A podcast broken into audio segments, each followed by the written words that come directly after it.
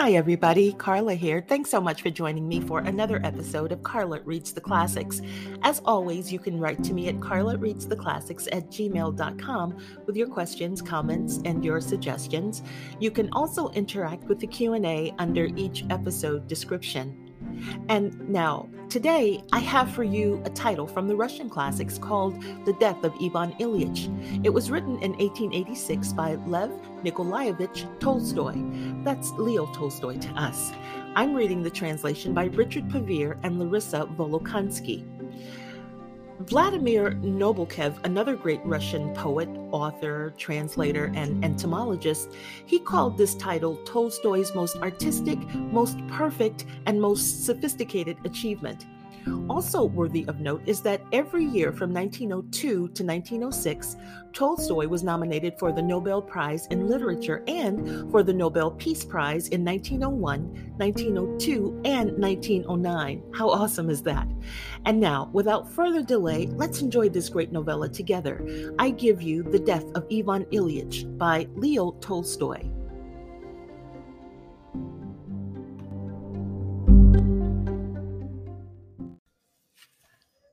Part 1 In the big building of the law courts, during a break in hearing the case of the Melvinskys, the members and the prosecutor met in Ivan Yegorovich Shebek's office, and the conversation turned to the famous Krasovsky case.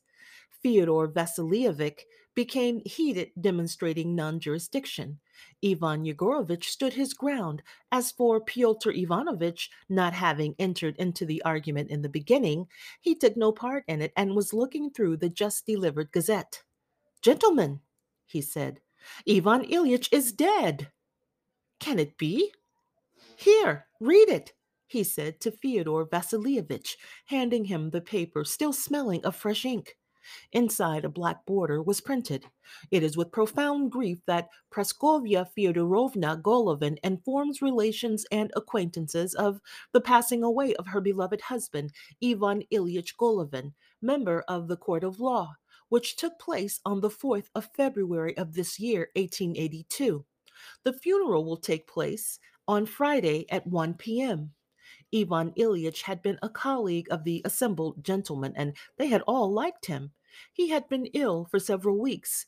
It had been said that his illness was incurable. His post had been kept open for him, but there was an understanding that, in case of his death, Alexeyev might be named to his post, and to Alexeyev's post either Vinnikov or Stabel so that, on hearing of Ivan Ilyich's death, the first thought of each of the gentlemen assembled in the office was of what this death might mean in terms of transfers or promotions or of the members themselves or their their acquaintances. Now I'll probably get Stabel's or Vinnikov's post, thought Fyodor Vasilievich. It was promised to me long ago, and the promotion means a raise of 800 rubles plus office expenses. I must now request my brother in law's transfer from Kaluga, thought Pyotr Ivanovitch. My wife will be very glad. Now she won't be able to say I've never done anything for her family. I thought he would get on his feet, Pyotr Ivanovitch said aloud. What a pity! But what exactly did he have? The doctors couldn't determine. That is, they did, but differently. When I saw him the last time, it seemed to me he'd recover and I haven't seen him since the holidays. I, I kept meaning to. Did he have money?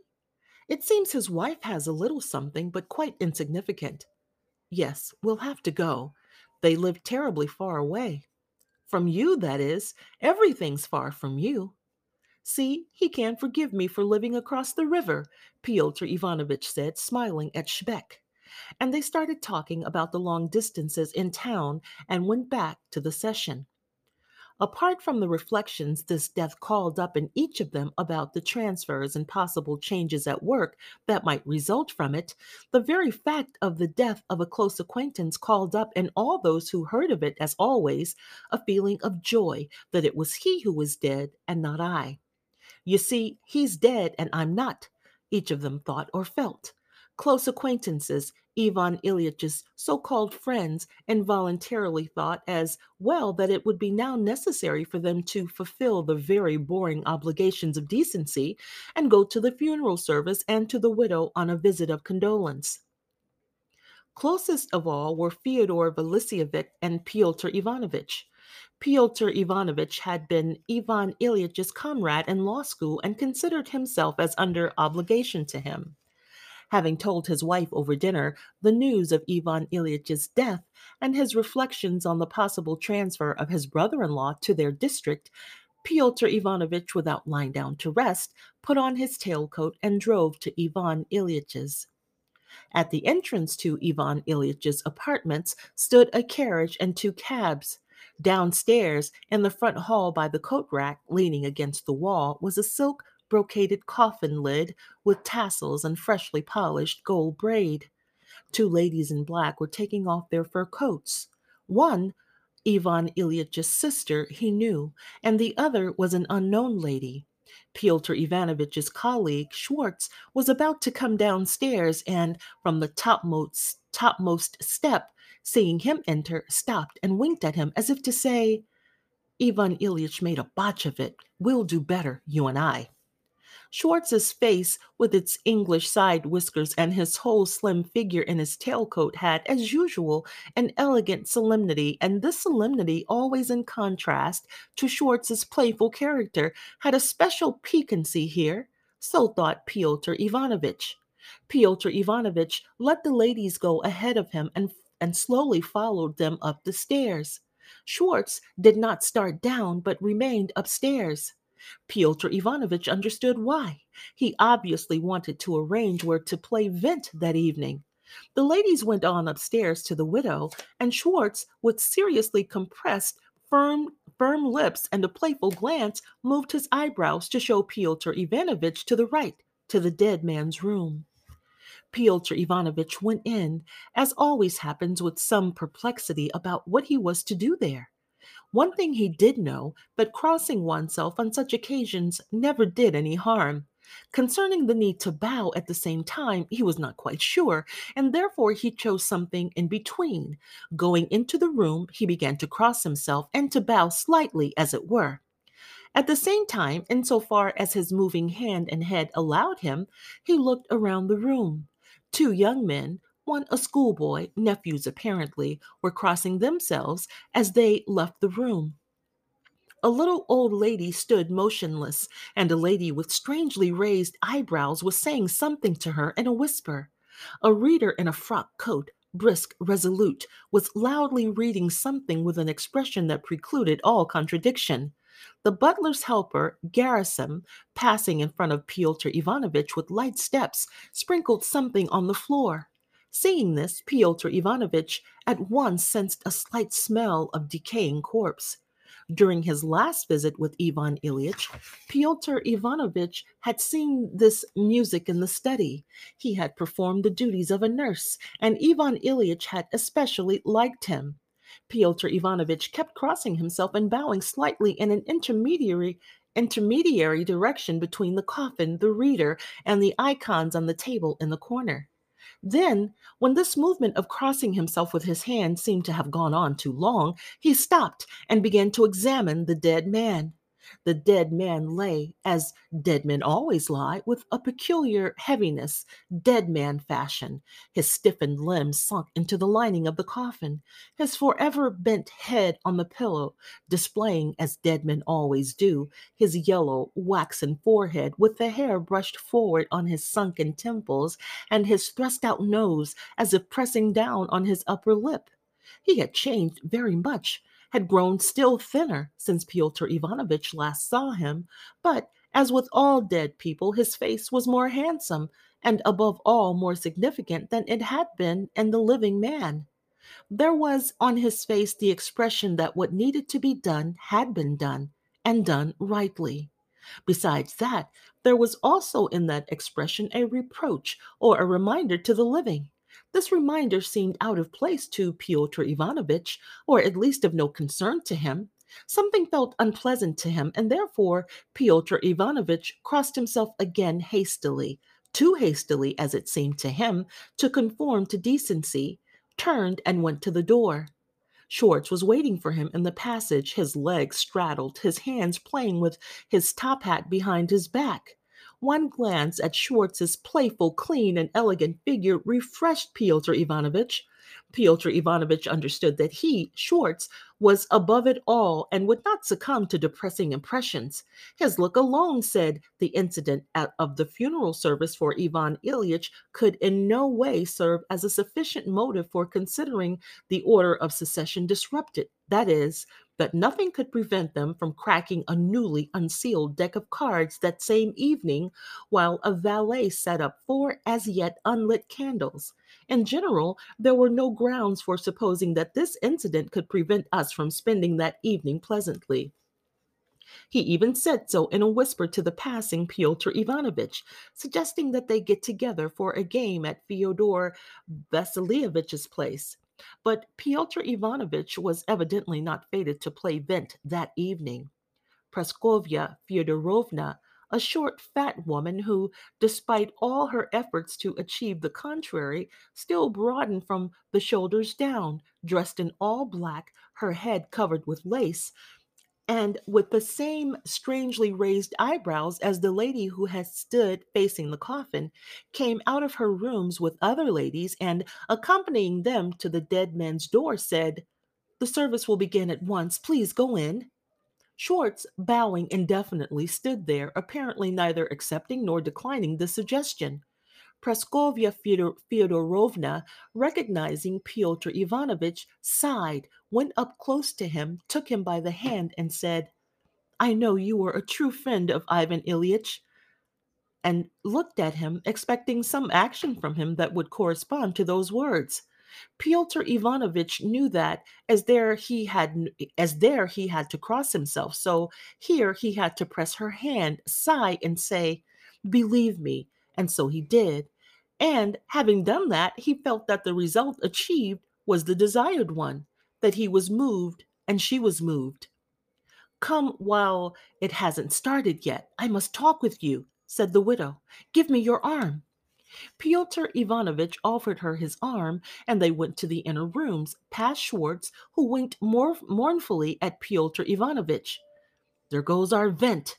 Don't complain if we take another partner unless you join us as a fifth when you get free, said his playful glance. Pyotr Ivanov- Ivanovitch sighed still more deeply and mournfully, and Praskovya Fyodorina gratefully pressed his arm. Having gone into her drawing room, upholstered in pink cretonne, and with a sullen lamp, they sat by the table, she on the sofa, Pyotr Ivanovitch on a low pouf with bad springs that gave way erratically under his weight. Praskovya Fyodorovna wanted to warn him, wanted to warn him that he should sit on another chair, but she found such a warning inconsistent with her position and changed her mind. As he sat down on this pouf, Pyotr Ivanovitch recalled how Ivan Ilyich had decorated this drawing room and had consulted him about this same cretonne pink with green leaves. Passing by the table and sitting down on the sofa, generally the whole drawing room was filled with knickknacks and furniture. The widow caught the black lace of her black mantilla on the carving of the table. Pyotr Ivanovitch got up to release it, and the pouf, freed from under him, roused itself and gave him a shove. The widow began to release the lace herself, and Pyotr Ivanovitch sat down again, crushing the rebellious pouf under him. But the widow did not release it completely, and Pyotr Ivanovitch got up again, and again the pouf re- rebelled and even gave a snap. When all this was over, she took out a clean cambric handkerchief and began to cry.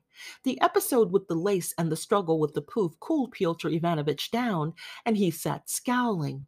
This awkward situation was interrupted by Sokolov, Ivan Ilyich's butler with the report that the plot in the cemetery chosen by Praskovya Fyodorovna would cost 200 rubles. She stopped crying and, glancing at Pyotr Ivanovitch with the air of a victim, said in French that it was very hard for her.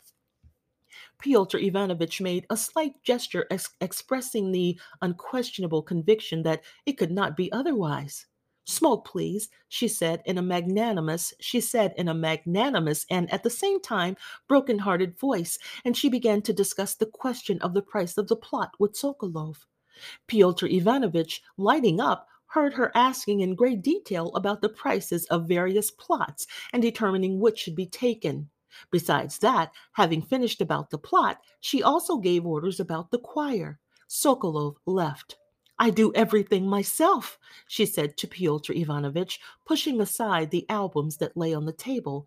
And, noticing that the table was threatening with ashes, she promptly moved an ashtray for Pyotr Ivanovitch and said, I find it false to claim that grief prevents me from concerning myself with practical matters. On the contrary, if anything can, not comfort, but distract me, it is my troubles over him. She took out her handkerchief again as if she was about to cry, but suddenly, as if overcoming herself, gave a shake and began to speak calmly. However, I have business with you.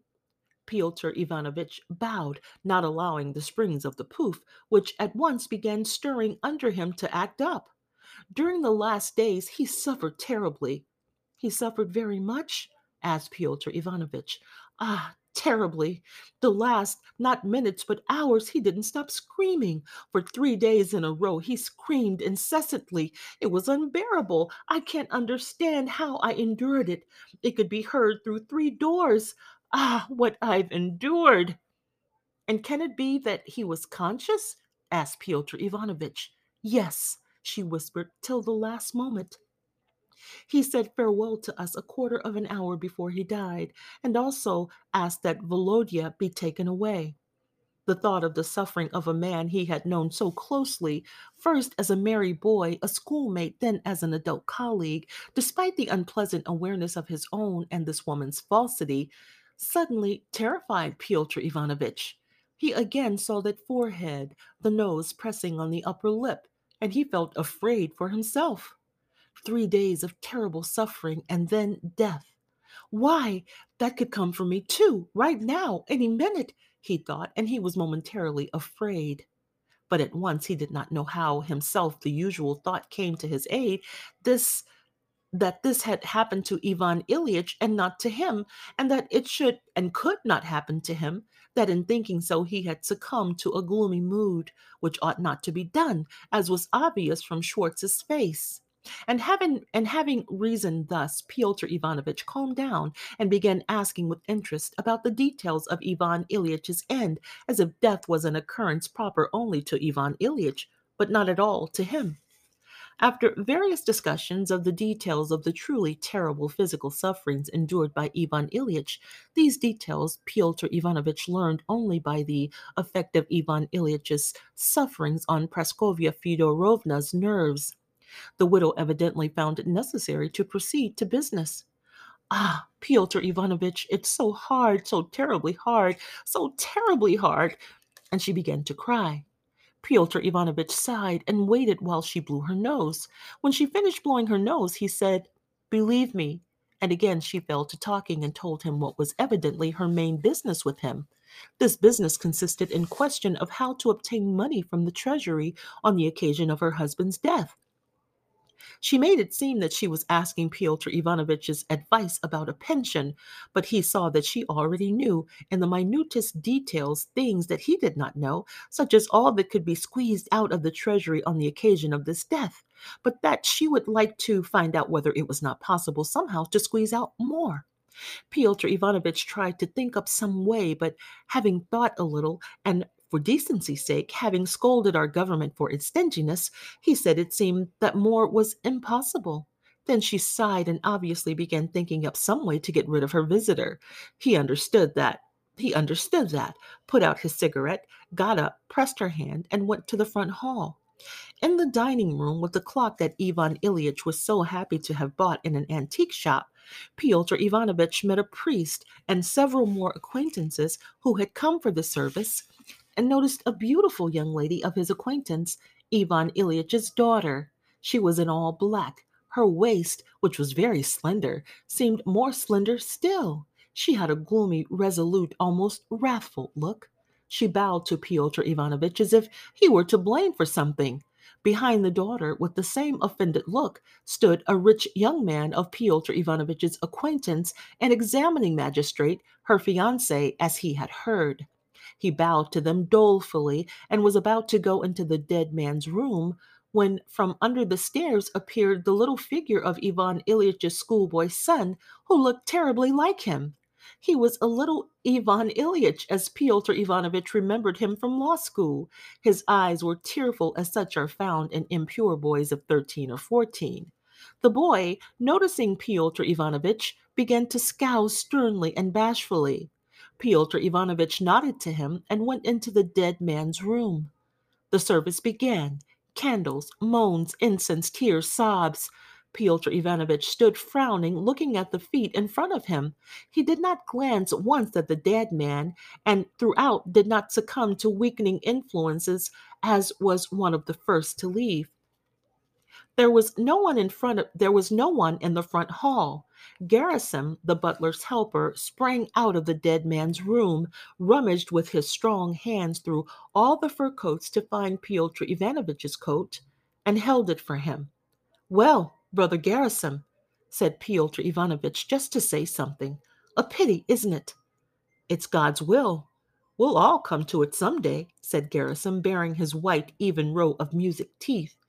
And like a man in the heat of hard work, briskly opened the door, hailed the coachman, helped Pyotr Ivanovitch in, and sprang back to the porch as if thinking about what else he might do. Pyotr Ivanovitch found it especially ple- pleasant to breathe fresh air after the smell of incense, corpse, and carbolic acid. Where to? asked the coachman. It's not late. I can still go to, Fyod- to Fyodor Vasilievich's. And Pyotr Ivanovitch went. And indeed, he found them at the end of the first rubber, so that it was timely for him to step in as a fifth. Part 2 The past history of Ivan Ilyich's life was most simple and ordinary and most terrible. Ivan Ilyich died at the age of 45, a member of the court of law. He was the son of an official who had made a career in Petersburg in various ministries and departments, of the sort that brings people to a position in which, though it becomes clear that they are unfit to perform any sort of su- substantial duties, still, because of their long past service and rank, they cannot be dismissed, and therefore they receive invented, fictitious posts and non fictitious thousands from six to ten on which they live to a ripe old age. Such was the privy councillor, the unnecessary member of various unnecessary institutions, Ilya Yefimovitch Golovin. He had three sons. Ivan Ilyich was the second son. The eldest had made the same sort of career as his father, only in a different ministry, and was already drawing near that age in the service at which this salaried inertia is attained. The third son was a failure. He had spoiled things for himself in various places and was now serving with the railways. His father and brothers, and especially their wives, not only did not like meeting him, but, unless from the utmost necessity, did not even remember his existence. The sister was married to Baron Greff, the same sort of Petersburg official as his father in law. Ivan Ilyich was le fils de la famille, as they said. He was not as cold and meticulous as the elder, and not as desperate as the younger. He was between the two, an intelligent, lively, pleasant, and decent man. He was educated together with his younger brother in law school. The younger brother did not finish and was expelled from the fifth class. Ivan Ilyich finished his studies successfully. In law school, he was already what he would be throughout his later life a capable man, cheerfully good natured and gregarious, but strict in fulfilling what he considered his duty. And he considered his duty all that was so considered by highly placed people. He was not ingratiating either as a boy or later as an adult, but from the earliest age he had had this quality of being drawn as a fly to as a fly is to light to the most highly placed people in society and adopting their manners their views of life and of establishing friendly relations with them. All the passions of childhood and youth went by without leaving big traces on him. He had been given to sensuality and vanity. Towards the end and the upper classes to liberalism, but it was all within certain limits, which were correctly pointed out to him by his instinct. In law school, he had committed acts which had formerly seemed to him of great vileness and had inspired a feeling of self loathing in him at the time he committed them, but subsequently, seeing that such acts were also committed by highly placed people and were not considered bad, he, without really thinking them good, forgot all about them and was not troubled in the least by the memory of them.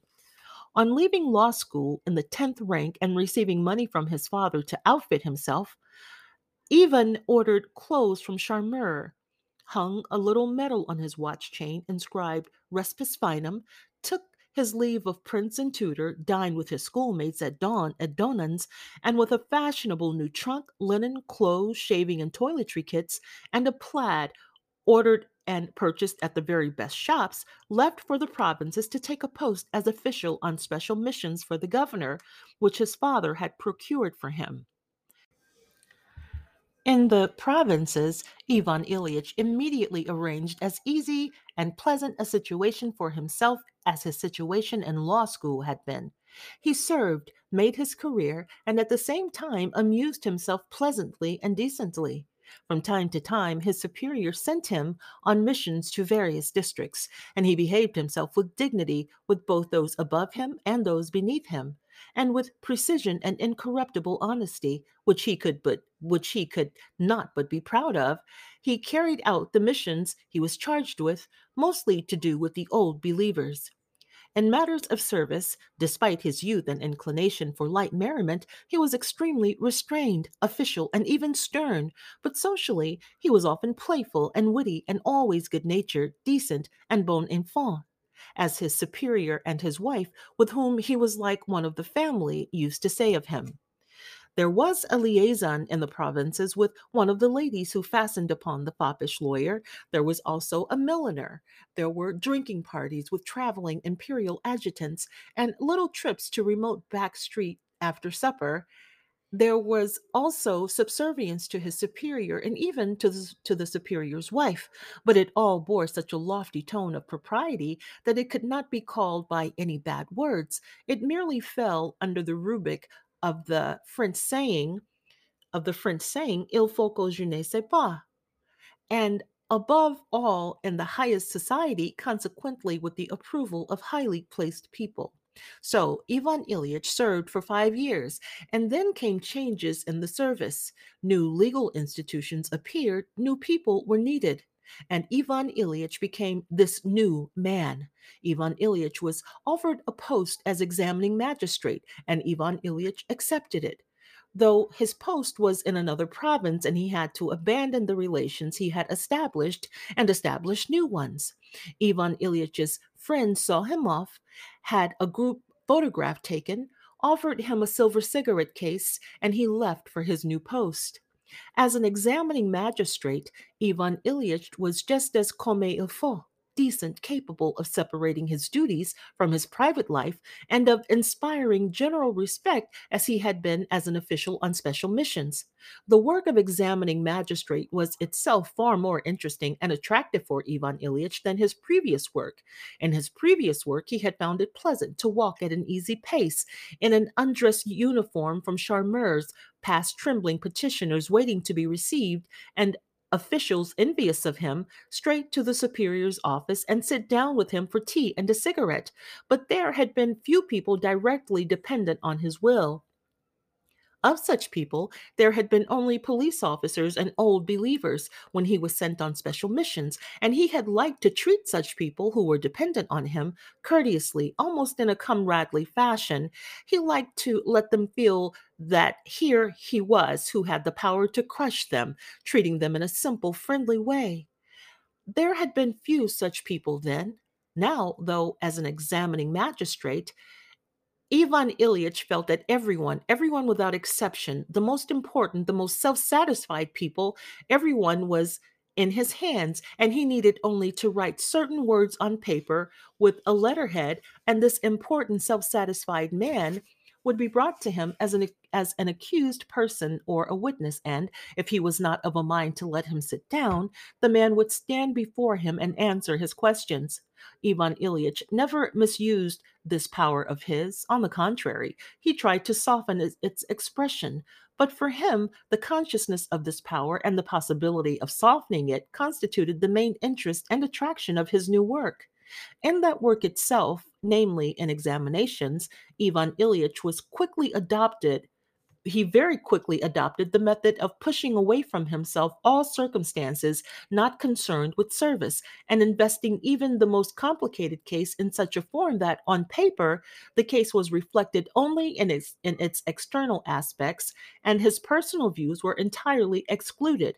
And above all the required formality was fully observed this was a new thing and he was one of the first people to work out the practical application of the statutes of 1864. Having moved to a new town in the post of examining magistrate, Ivan Ilyich made new acquaintances, connections, behaved in a new way, and adopted a somewhat different tone. He placed himself at a certain dignified remove from the provincial authorities, but chose the best circle of magistrates and rich nobility living in the town, and adopted a tone of slight dissatisfaction with the government, moderate liberalism, and a civilized sense of citizenship. At the same time, without changing his elegant dress in the least, Ivan Ilyich, given his new duties, stopped shaving his chin and gave his beard the freedom to grow where it liked. Ivan Ilyich's life came together very pleasantly in this new town as well. The society that cast aspersions at the governor was close knit and agreeable. His salary was higher, and no little pleasure was added to his life by whist, which Ivan Ilyich began to play, having a capacity for playing cards cheerfully, for calculating quickly and subtly, so that generally he always came out the winner. After two years of service in the new town, Ivan Ilyich met his future wife. Praskovia Fyodorovna Mikhel was the most attractive, intelligent, and brilliant girl of that circle in which Ivan Ilyich moved. Among other amusements and rest from his labors as a magistrate, Ivan Ilyich established light and playful relations with Praskovya Fyodorovna. Ivan Ilyich, when an official on special missions, had generally danced. Now, being an examining magistrate, he danced only as an exception. He now danced in the sense that, while belonging to the new institution and of the fifth rank, if it comes to dancing, I can demonstrate that in that line I can do better than others. So, from time to time, at the end of an evening, he danced with Praskovia Fyodorovna, and it was mostly during that dancing that he won Praskovia Fyodorovna's heart. She fell in love with him. Ivan Ilyich had no clear, definite intention of marrying, but when the girl fell in love with him, he put the question to himself in fact, why not get married? he said to himself. Miss Praskovya Fyodorovna was a good was of good noble stock and had and was not and had not bad looking. There was a bit of money. Ivan Ilyich might have counted on a more brilliant match, but this match was also good. Ivan Ilyich had his salary. She, he hoped, would have as much. A good family. She was sweet, pretty, and perfectly respectable. To say that Ivan Ilyich married because he loved his bride and found her sympathetic to his view of life would be as incorrect as if to say that he married because people of his society approved of this match. E- Ivan Ilyich marriage out of both considerations. He did something pleasant for himself in acquiring such a wife, and at the same time he did what was highly he did what highly placed people considered right. And so Ivan Ilyich got married. The process of marriage itself and the initial time of married life, with its conjugal caresses, new furniture, new dishes, new linen, went so well until his wife's pregnancy that Ivan Ilyich was already beginning to think that marriage not only would disrupt that character of life, easy, pleasant, merry, and always decent and approved of by society, which Ivan Ilyich considered the very essence of life, but would even add to it. But then, when the first months of his wife's pregnancy, there appeared something new, unanticipated, unpleasant, painful, and indecent, which it had been impossible to anticipate, and which it, and, and which it was impossible to get rid of. His wife, without any cause, as it seemed to Ivan Ilyich, de gaieté de coeur, as he said to himself, began to disrupt the pleasantness and decency of life. She became jealous over him without any reason, demanded that he court her, found fault with everything, and made unpleasant, crude scenes. At first, Ivan Ilyich hoped to free himself from the unpleasantness of this situation by that same easy and decent attitude towards life which had rescued him before. He tried to ignore his wife's state of mind and went on living as easily and pleasantly as before. Invited friends to take up a game, tried to get away himself to the club or to see colleagues. But one time his wife began to abuse him so energetically in crude terms and so stubbornly went on abusing him each time he did not fulfill her demands, obviously firmly resolved not to stop until he submitted, that is, sat at home and was just as bored as she was, that Ivan Ilyich became terrified. He realized that marital life, at least with his wife, was not always conducive to the pleasantness and decency of life, but on the contrary, often disrupted them, and that it was therefore necessary to protect himself against these disruptions. And Ivan Ilyich began to search for ways of doing that. His work was the one thing that commanded Praskovya Fyodorovna's respect, and Ivan Ilyich, by means of his work and the duties it entailed, began to struggle with his wife, fencing off his independent world with the birth of the child, his the attempts at nursing at various failures at it with illnesses, real and imaginary, of the child and the mother, in which it was demanded that he participate, but in which he could understand nothing, Ivan Ilyich's need to fence off a world for himself outside the family became still more imperative. As his wife became more irritable and demanding, Ivan Ilyich transferred the center of gravity of his life to his work. He came to like his work more and became more ambitious than he had been before. Very soon, not more than a year after his marriage, Ivan Ilyich understood that marital life, while offering certain conveniences, was essentially a very complex and difficult affair, with regard to which, in order to fulfill one's duty, that is, to lead a decent life approved of by society, one had to work out a certain attitude as one did to one's work. And Ivan Ilyich did work out such an attitude to marital life. He demanded the marital life only those he demanded of marital life only those comforts of dinner at home, housekeeping, bed, which it could give him, and above all, that decency of external forms which was defined by public opinion. And the rest he sought a cheerful pleasantness, as, and if he found it, he was very grateful. If he met with resistance and peevishness, he at once retired to his own separate, fenced off world of work and found pleasantness in it. Ivan Ilyich was valued for his good service and three years later was appointed assistant prosecutor. The new duties, their importance, the possibility of calling anyone into court and putting him in jail, the public speeches, the success Ivan Ilyich had in these things, all this attracted him still more to his work. Children came. His wife was growing more and more peevish and angry, but the attitude to domestic to domestic life worked out by Ivan Ilyich made him almost impervious to her peevishness. After serving for seven, for seven years in the same town, Ivan Ilyich was transferred to the post of prosecutor in a different province. They moved, there was too little money, and his wife did not like the place they moved to. The salary was higher than previously, but life was more expensive. Besides, two of the children died, and therefore family life became still more unpleasant for Ivan Ilyich. Praskovia Fyodorovna blamed her husband for all the misfortunes that occurred in this new place of living.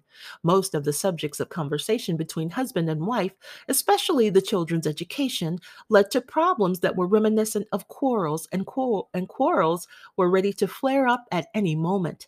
They remained only rare periods of, uh, of amorousness that came over the spouses, but they did not last long.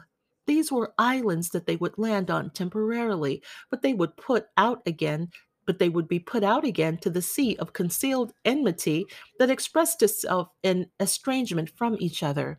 This estrangement might have upset Ivan Ilyich if he had considered that it ought not to be so, but by now he took the situation not only as normal, but as the goal of his activity in the family. His goal consisted of freeing himself more and more from these unpleasantnesses and in giving them a character of harmlessness and decency. And he achieved it by spending less and less time with his family. And when he was forced to do so, he tried to secure his position by the presence of outsiders. The main thing was that Ivan Ivan Ilyich had his work.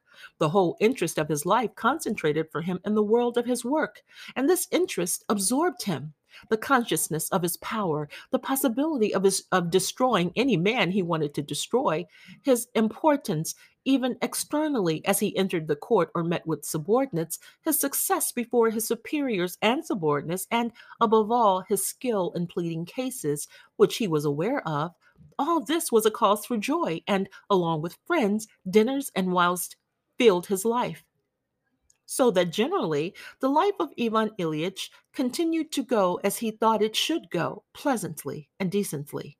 He lived that way for another seven years. The eldest daughter was already 16. One more child had died, and there remained the young schoolboy, a subject of contention.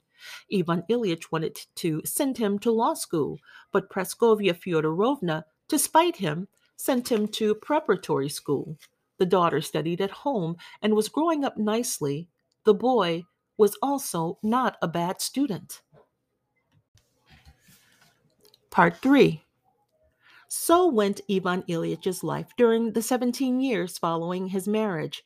He was already a seasoned prosecutor who had turned down several transfers in expectation of a more desirable post when a certain unpleasant circumstance unexpectedly occurred, which all but disrupted the tranquility of his life.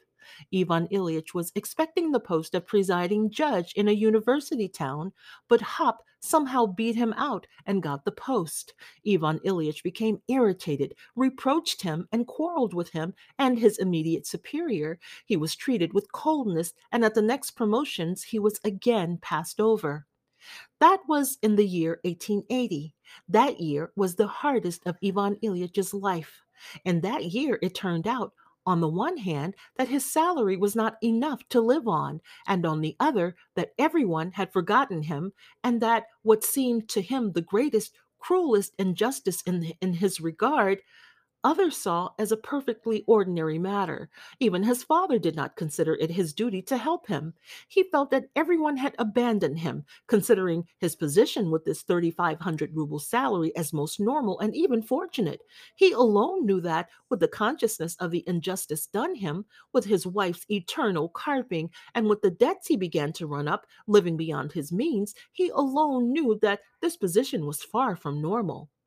In the summer of that year, to lighten his expenses, he took a vacation and went with his wife to spend the summer in the country with Praskovya Fyodorovna's brother. In the country, without work, Ivan Ilyich felt for the first time not merely boredom, but an unbearable anguish, and he decided that it was impossible to live like that and that it was necessary to take decisive measures. Having spent a sleepless night pacing the terrace the whole time, Ivan Ilyich decided to go to Petersburg to solicit for himself and, so as to punish them for not knowing how to appreciate him, to transfer to another ministry. The next day, despite all the attempts of his wife and brother in law to dissuade him, he went to Petersburg. He went with one purpose to solicit a post with a salary of 5000 he no longer adhered to any ministry tendency or kind of activity. He only needed a post a post with 5000 and in the administration in a bank in the railways in the empress maria's institutions even in customs. But he had to have 5000 to he, but he had to have 5000 and to leave the ministry where they had not known how to appreciate him and lo and behold, this trip of Ivan Ilyich's was crowned with astonishing, unexpected success.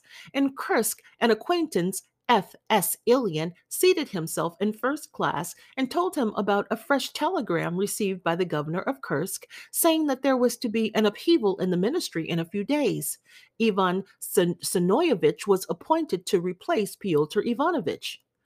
The proposed upheaval, besides its, its significance for Russia, had a special significance for Ivan Ilyich in that by bringing forward a new person, Pyotr Petrovich and obviously his friend Zakhar Ivanovich, it was highly favorable for Ivan Ilyich. Zakhar Ivanovich was a colleague and friend of Ivan Ilyich.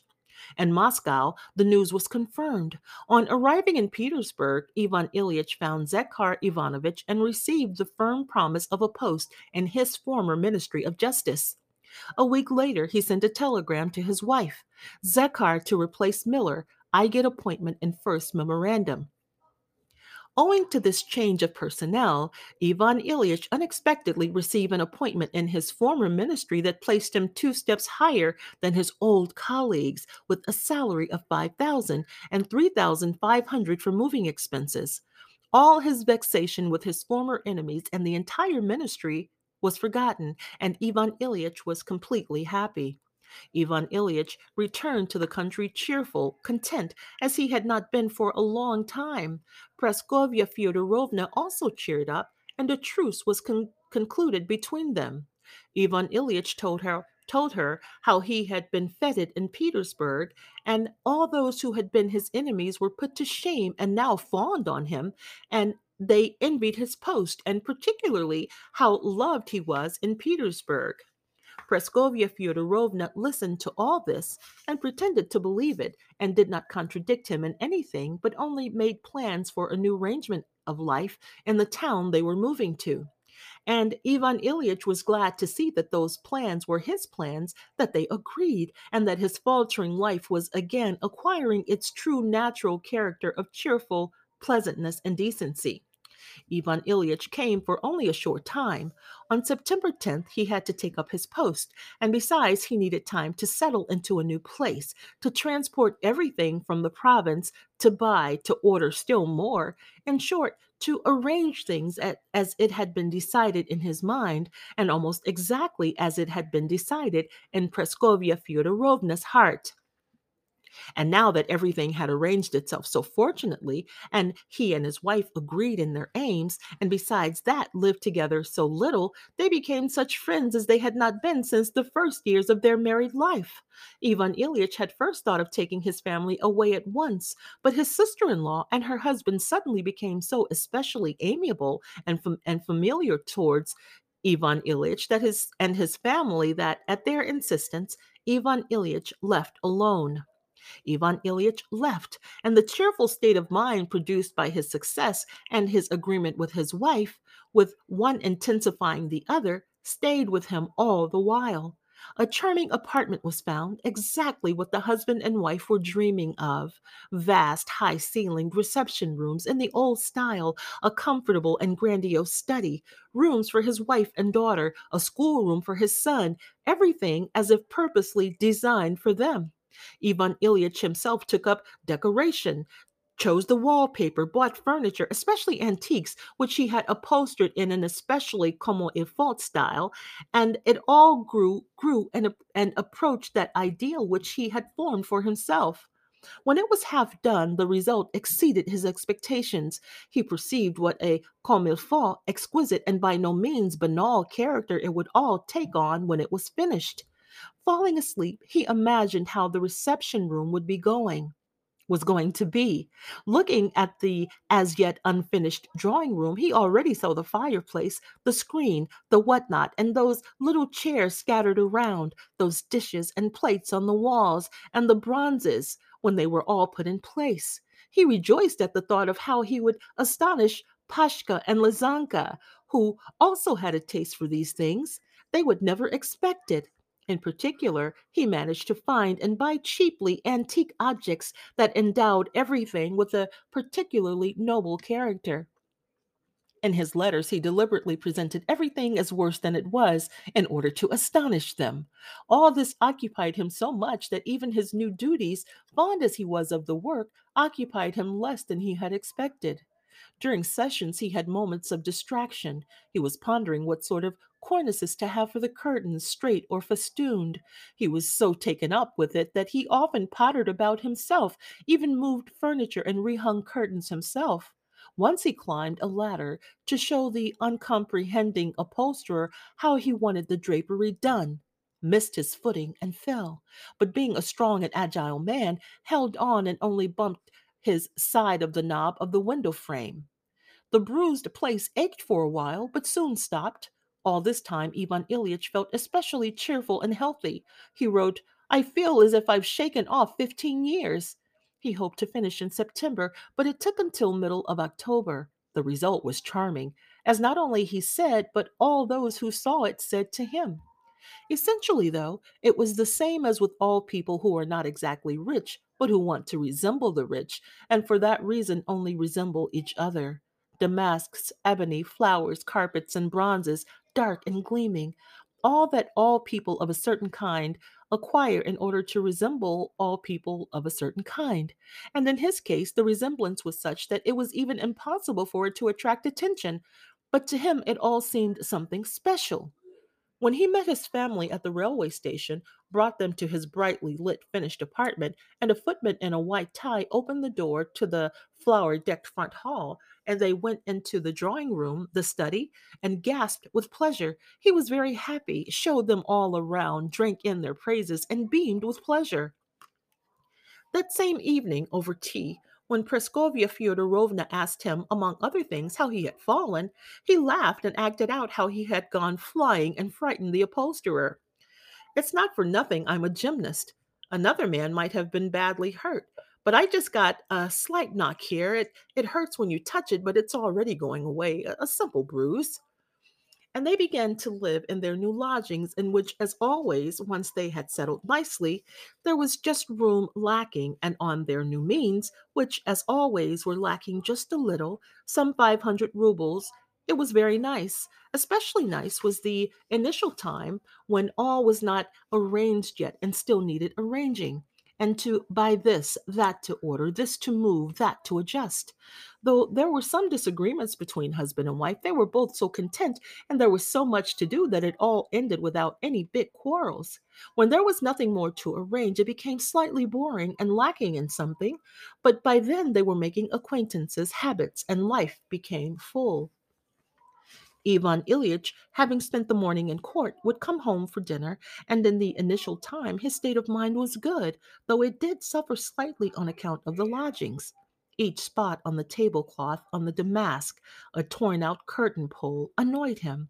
He had put so much labor into arranging it that any damage was painful to him.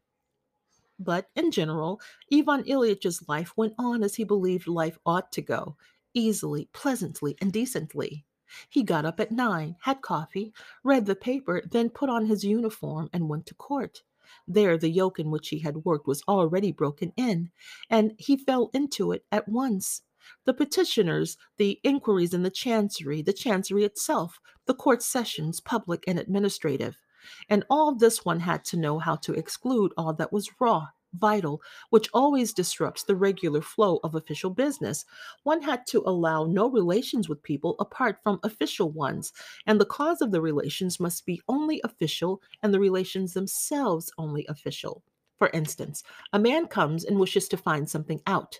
As an unofficial man, Ivan Ilyich can have no relation with such a man, but if there are relations with this man as a colleague, such as can be expressed on paper with a letterhead, then within the linus of the pardon me, then within the limits of those relations, Ivan Ilyich does everything, decidedly everything he can, and with that observes a semblance of friendly human relations, that is, of politeness.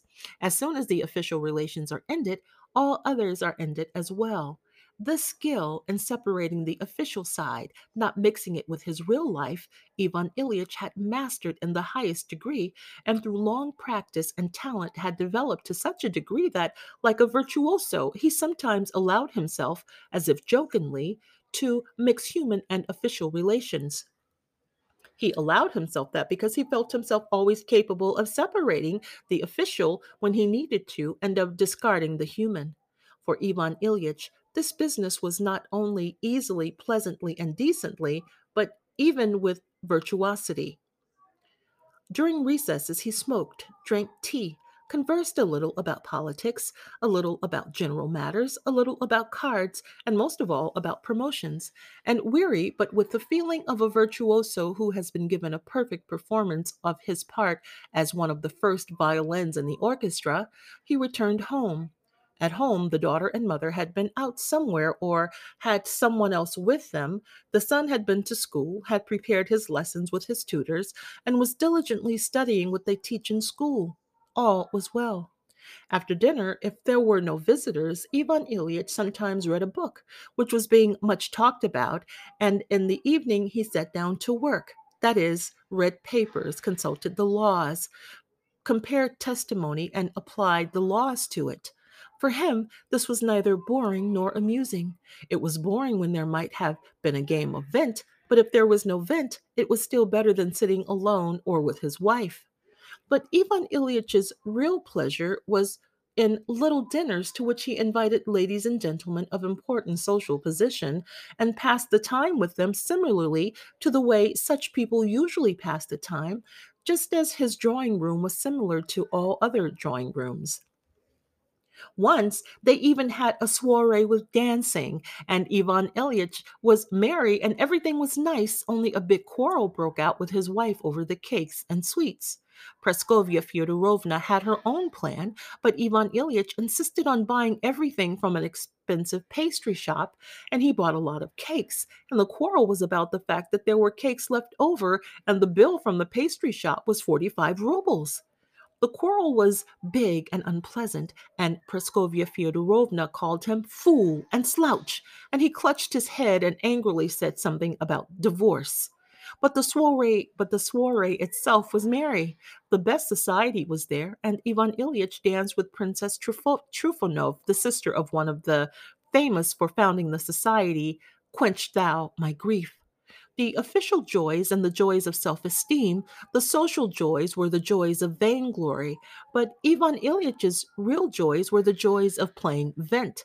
He admitted that after after anything, after whatever joyless events there might be in his life, the joy which, like a candle, burned before all others was to sit down to vint with good players and soft spoken partners, a foursome without fail. With a fivesome, it was very painful to sit, though one always pretended to like it, and to carry on an intelligent, serious game when the cards came your way, then have supper and drink a glass of wine.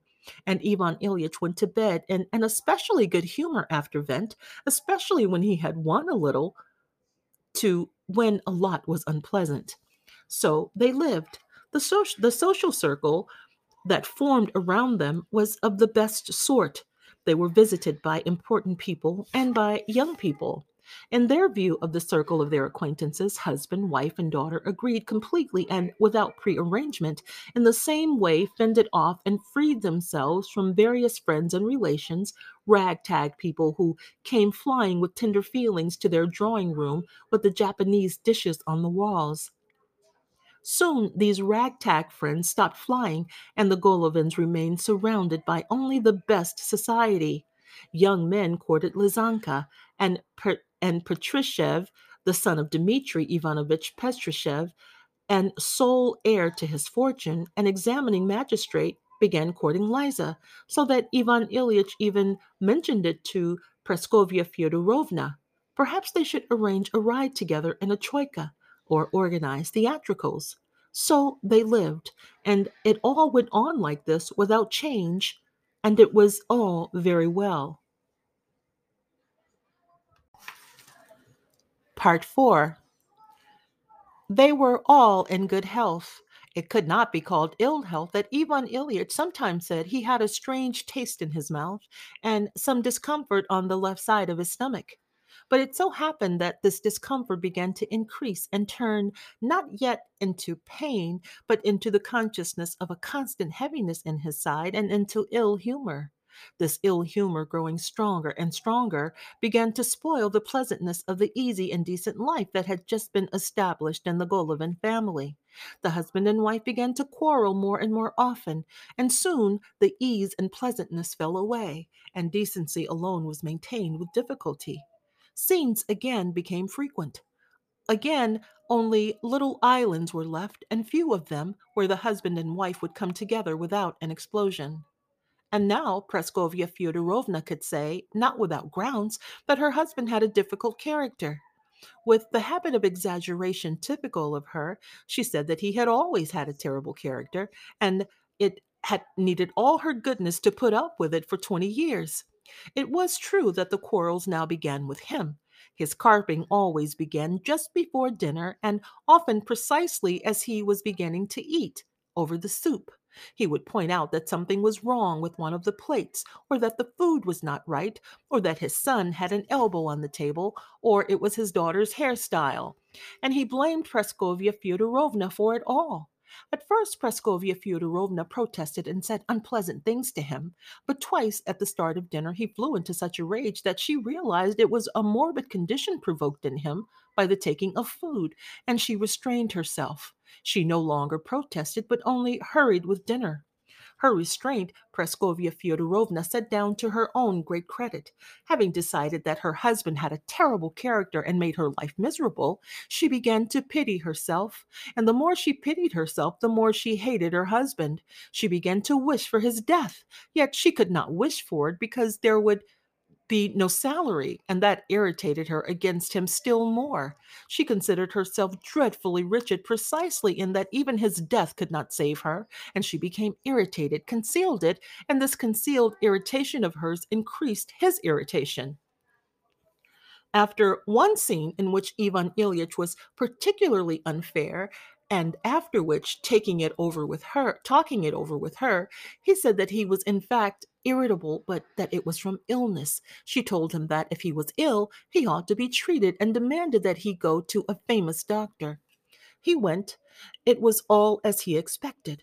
It was all as it is always done, the waiting and the assumed doctorly importance familiar to him, the same that he knew in himself in court, and the tapping and the auscultation and the questions calling for predetermined and obviously unnecessary answers, and the significant air which suggested that you just submit to us and we will arrange it all. We know indubitably how to arrange it all, all in the same way as for everybody for anybody you like.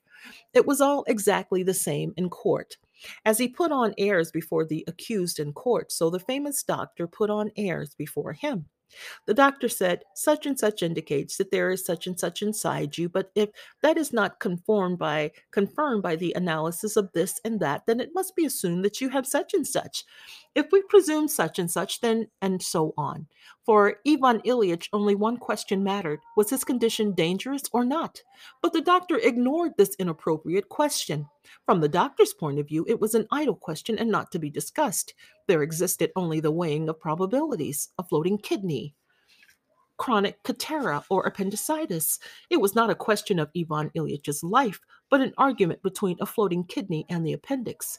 And before Ivan Ilyich, Ilyich's very eyes, the doctor resolved this arrangement most brilliantly in favor of the appendix, with the reservation that the urine analysis might give new evidence and the case would be then reconsidered. All this was just exactly what Ivan Ilyich himself had performed as brilliantly a thousand times over the accused.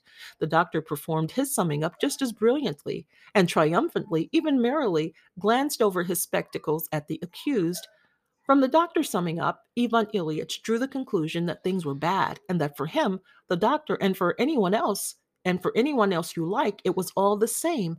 But for him, things were bad.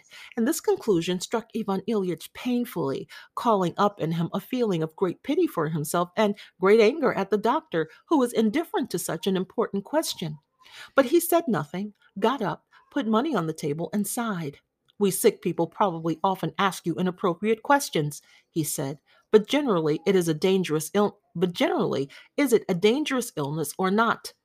The doctor glanced at him sternly with one eye through his spectacles as if to say, Accused, if you do not keep within the limits of the questions put to you, I will be forced to order you removed from the court. I've already told you what I consider necessary and appropriate, said the doctor. The analysis will give further evidence. And the doctor bowed. Ivan Ilyich went out slowly, climbed dejectedly into the sleigh, and drove home. On the way, he kept going over what the doctor had said, trying to translate all those complicated, vague scientific terms into simple language and read in them the answer to the question Bad. It is very bad for me, or still all right. And it seemed to him that the sense of everything the doctor had said was that it was very bad. Everything seemed sad to Ivan Ilyich in the streets. The cabbies were sad. The houses were sad. The passerbys and the shops were sad. And that pain, that obscured, gnawing pain, which did not cease for a moment, seemed to have acquired, in connection with the doctor's vague words, a different, more serious meaning. With a new heavy feeling, Ivan Ilyich now paid heed to it. He came home and started telling his wife. His wife listened, but in the middle of his account, his daughter came in with her hat on. She and her mother were going somewhere.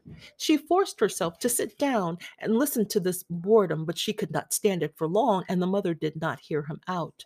Well, I'm very glad, said his wife. So now, so now see to it that you take your medicine regularly. Give me the prescription. I'll send it to Gerasim to the pharmacy. I'll send Gerasim to the pharmacy. And she went to get dressed. He could not breathe freely while she was in the room and sighed heavily when she left. Oh, well, he said, maybe in fact it's all right. He began to take medicines following the doctor's prescriptions, which were changed on account of the urine analysis. But then it just so happened that, in this analysis and in what should have followed from it, there was some sort of confusion. It was impossible to reach the doctor himself, and meanwhile, what was being done was not what the doctor said to him. He, uh, he either forgot or lied or was hiding something from him. But all the same time, Ivan Ilyich started following the prescriptions precisely and then following them found comfort at first. Ivan Ilyich's main occupation since the time of his visit to the doctor became the precise following of the doctor's prescriptions concerning hygiene and taking of medicines and paying heed to the pain and to all functions of his organism. People's illnesses and people's health became Ivan Ilyich's main interests. When there was talk in his presence of someone being ill or dying or recovering, especially of an illness similar to his own, he listened, trying to conceal his excitement, asked questions, and made applications to his illness. The pain did not diminish, but Ivan Ilyich tried to make himself think that he was better, and he could deceive himself as long as nothing worried him. But as soon as there was some unpleasantness with his wife, a setback at work, or bad cards at vint, he immediately felt the whole force of his illness. He used to endure these setbacks, expecting to quickly right the wrong, to overcome it, to achieve success, a grand slam. But now any setback undercut him and threw him into despair. He said to himself, I was just getting better, and the medicine was beginning to work, and here's this cursed misfortune or unpleasantness and he became angry at the misfortune or at the people who had caused him the unpleasantness and were killing him. And he felt how his anger was killing him, but he could not repress it. And it seems it ought to have been clear to him that this anger at circumstances and at people was aggravating his illness, and that therefore he should not pay attention to unpleasant occasions. But his reasoning was quite the opposite. He said that he needed peace, looked out for anything that might disturb that peace, and at the slightest disturbance became irritated. His condition was also made worse by his reading of medical books and consulting of doctors. The worsening went on so gradually that he could deceive himself comparing one day with another. The difference was so slight.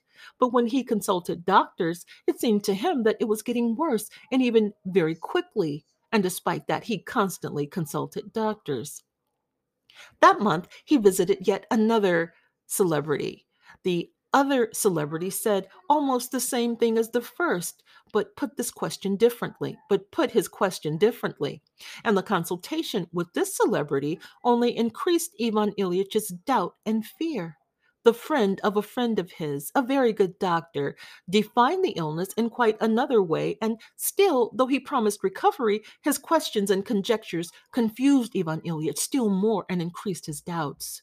A homeopath defined the illness in still another way and gave him medicine, and Ivan Ilyich, in secret from everyone, took it for a week.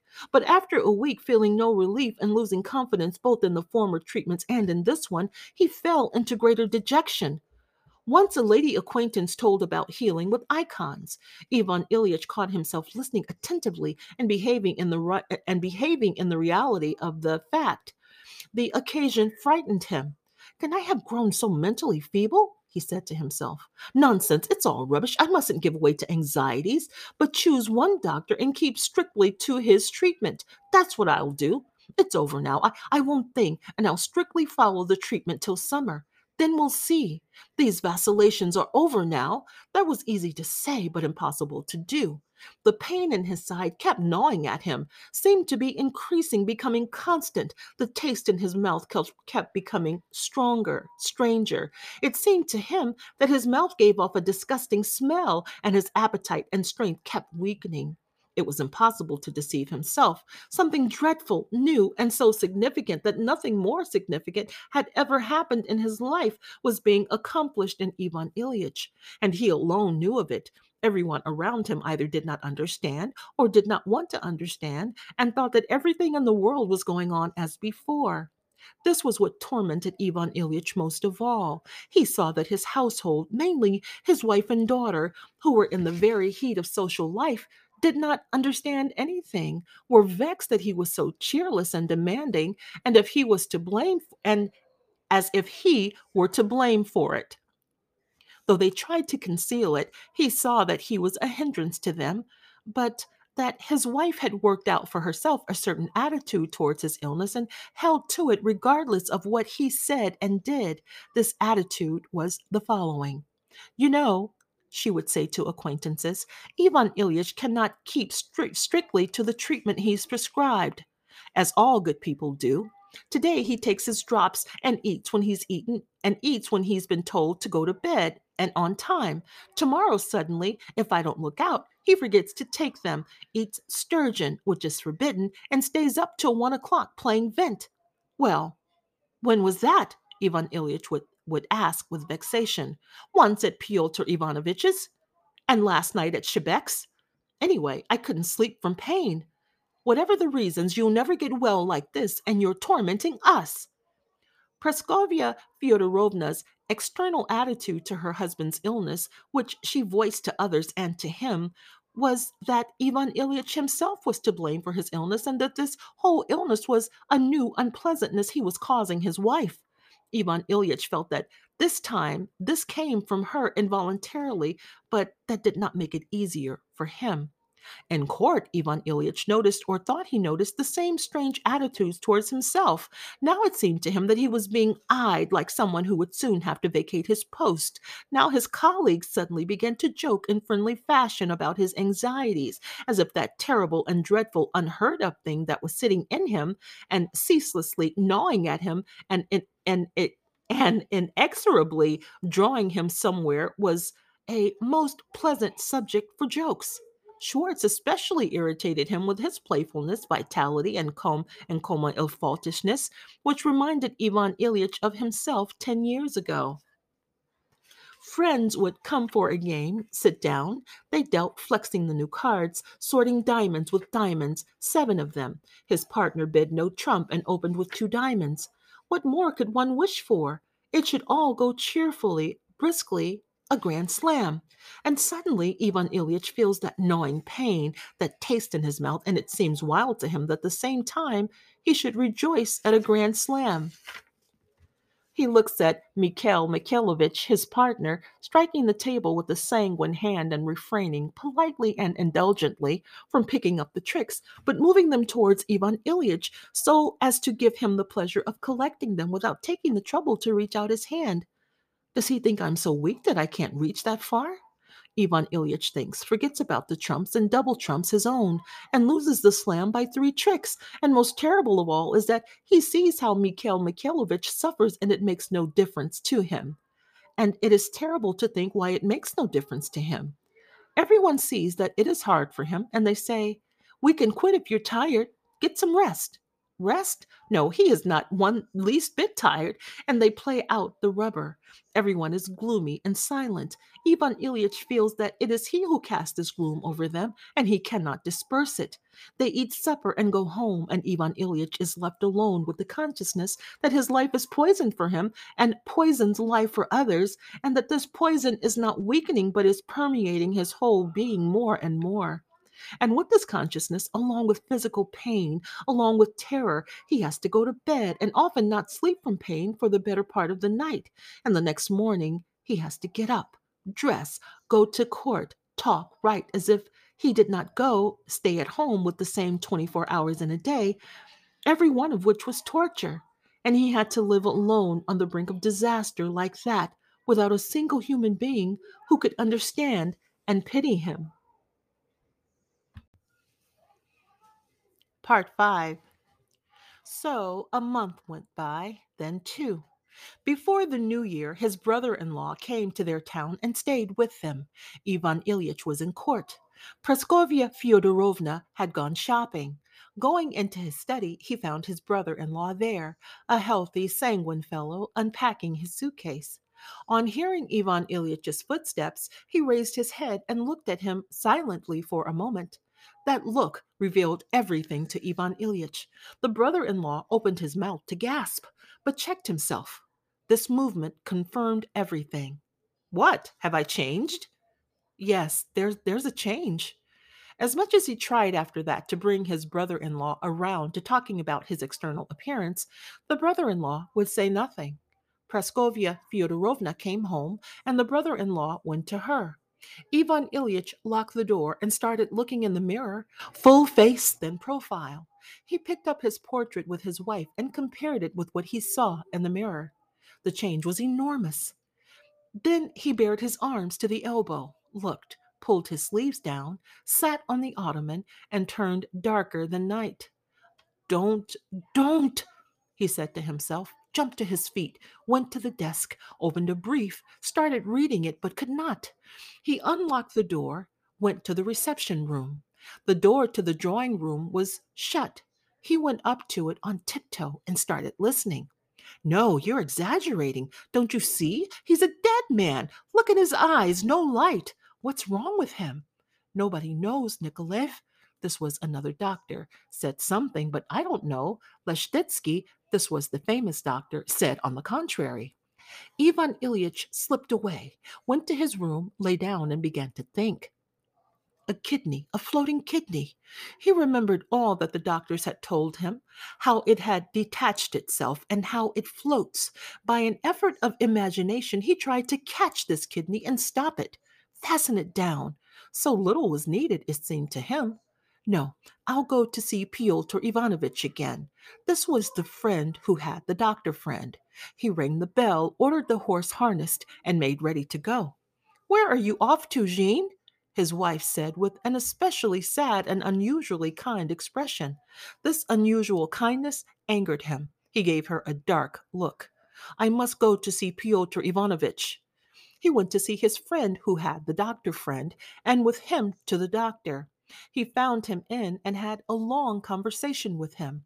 On examining the anatomical and physiological details of what, in the doctor's opinion, was going on inside him, he understood everything. There was a little thing, a tiny little thing, in the appendix. This could be put right, strengthen the energy of one organ, weaken the functioning weaken the functioning of another, absorption would take place, and all would be put right. He was a little late for dinner. He dined, talked cheerfully, but for a long while could not go and get busy. Finally, he went to his study and at once sat down to work. He read briefs, worked, but the awareness that had he had put off an important, intimate matter, which he would take up at once he would take up once he had finished, never left him. When he finished work, he remembered that this intimate matter was the thought of his appendix, but he did not give in to it. He went to the drawing room for tea. There were guests. They talked, played the piano, sang. There was the examining magistrate, their daughter's desired fiance. Ivan Ilyich spent the evening, as Praskovya Fyodorovna remarked, more cheerfully than others, but never for a moment did he forget that he had put off the important thought of his appendix. At eleven o'clock he said good night and went to his room. He had slept alone since the time of his illness, in a small room by his study. He went there, undressed, took a novel by Zola, but did not read it, and thought.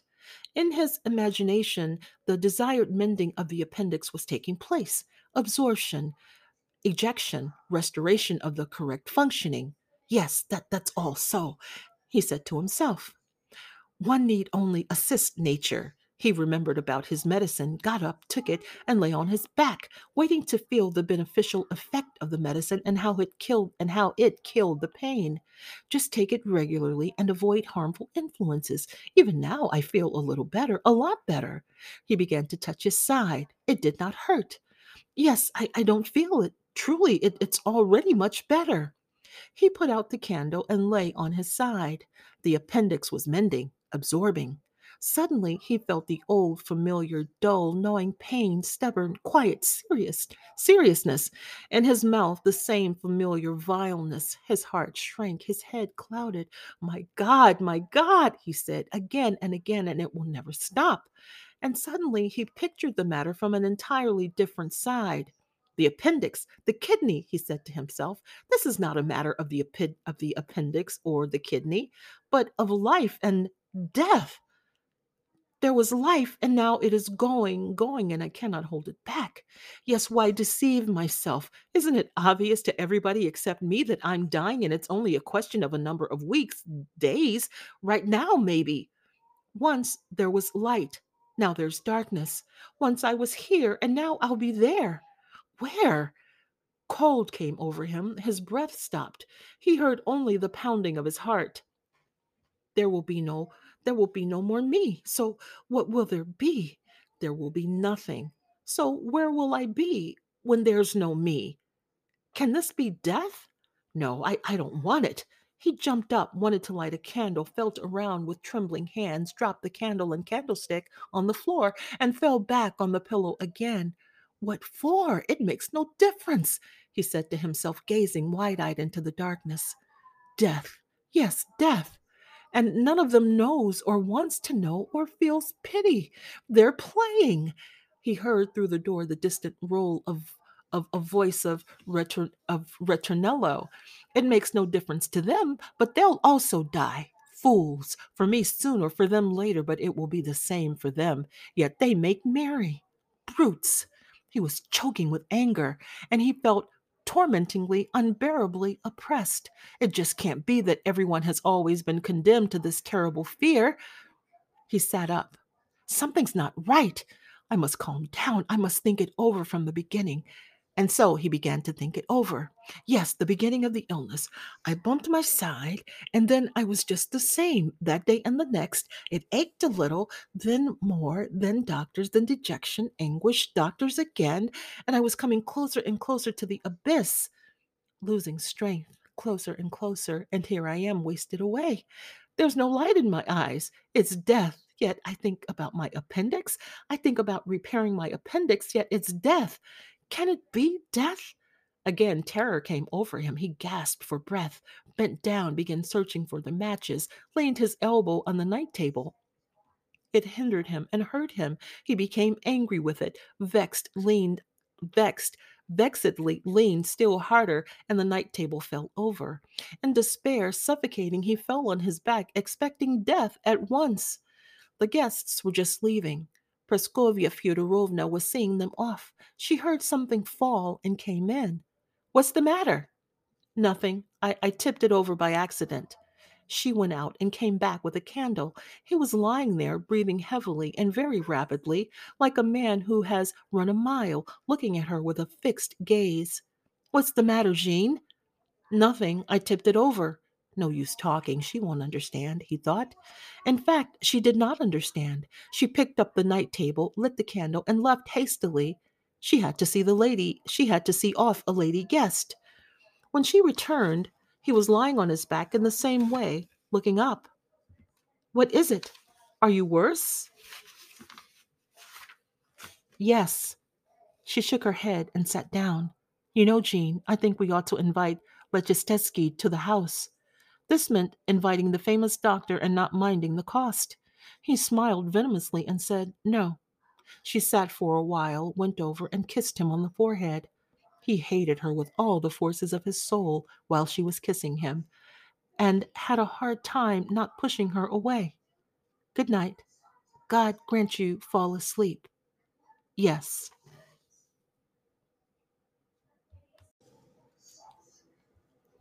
Six. Ivan Ilyich saw that he was dying, and he was in continual despair. In the depths of his soul, Ivan Ilyich knew that he was dying, but not only was he not accustomed to it, he simply did not, he could not possibly understand it. The example of a syllogism he had studied in Kiesewetter's logic Caius is a man Men are mortal, therefore Caius is mortal, has seemed to him all his life to be correct only in relation to Caius, but by no means to himself. For the man Caius, man in general, it was perfectly correct. But he was not Caius and not man in general. He had always been quite, quite separate from all other beings. He was Vanya with Mama, with Papa, with Mitya, with Volodya, with toys, the coachman, with the nanny, then with Katenka with all the joys, griefs, and delights of childhood, boyhood, youth. Was it for Caius the smell of the striped leather ball that Vanya had loved so much? Was it Caius who had kissed his mother's hand like that? And was it for Caius that the silk folds of his mother's dress had rustled like that? Was it he who had mutinied against bad food in law school? Was it Caius who had been in love like that? Was it Caius who could conduct a court session like that? And Caius is indeed mortal, and it's right that he die. But for me, Vanya Ivan Ilyich, with all my feelings and thoughts, for me it's another matter, and it cannot be that I should die. It would be too terrible. So it felt to him. If I was to die like Caius, I would have known it. My inner voice would have told me so. But there was nothing of that sort in me. And I and all my friends understand that things were quite otherwise than with Caius. And now look, he said to himself. It can't be, it can't be. But it is. How can it be? How can I understand it? And he could not understand it and tried to drive his thoughts away as false, incorrect, morbid, and to dislodge it with other correct, healthy thoughts. But this thought, not only a thought, but as if a reality came back again and stood before him. As he called up a series of other thoughts in place of this thought, in hopes of finding support in them, he tried to go back to his former ways of thinking, which had screened him formerly from the thought of death.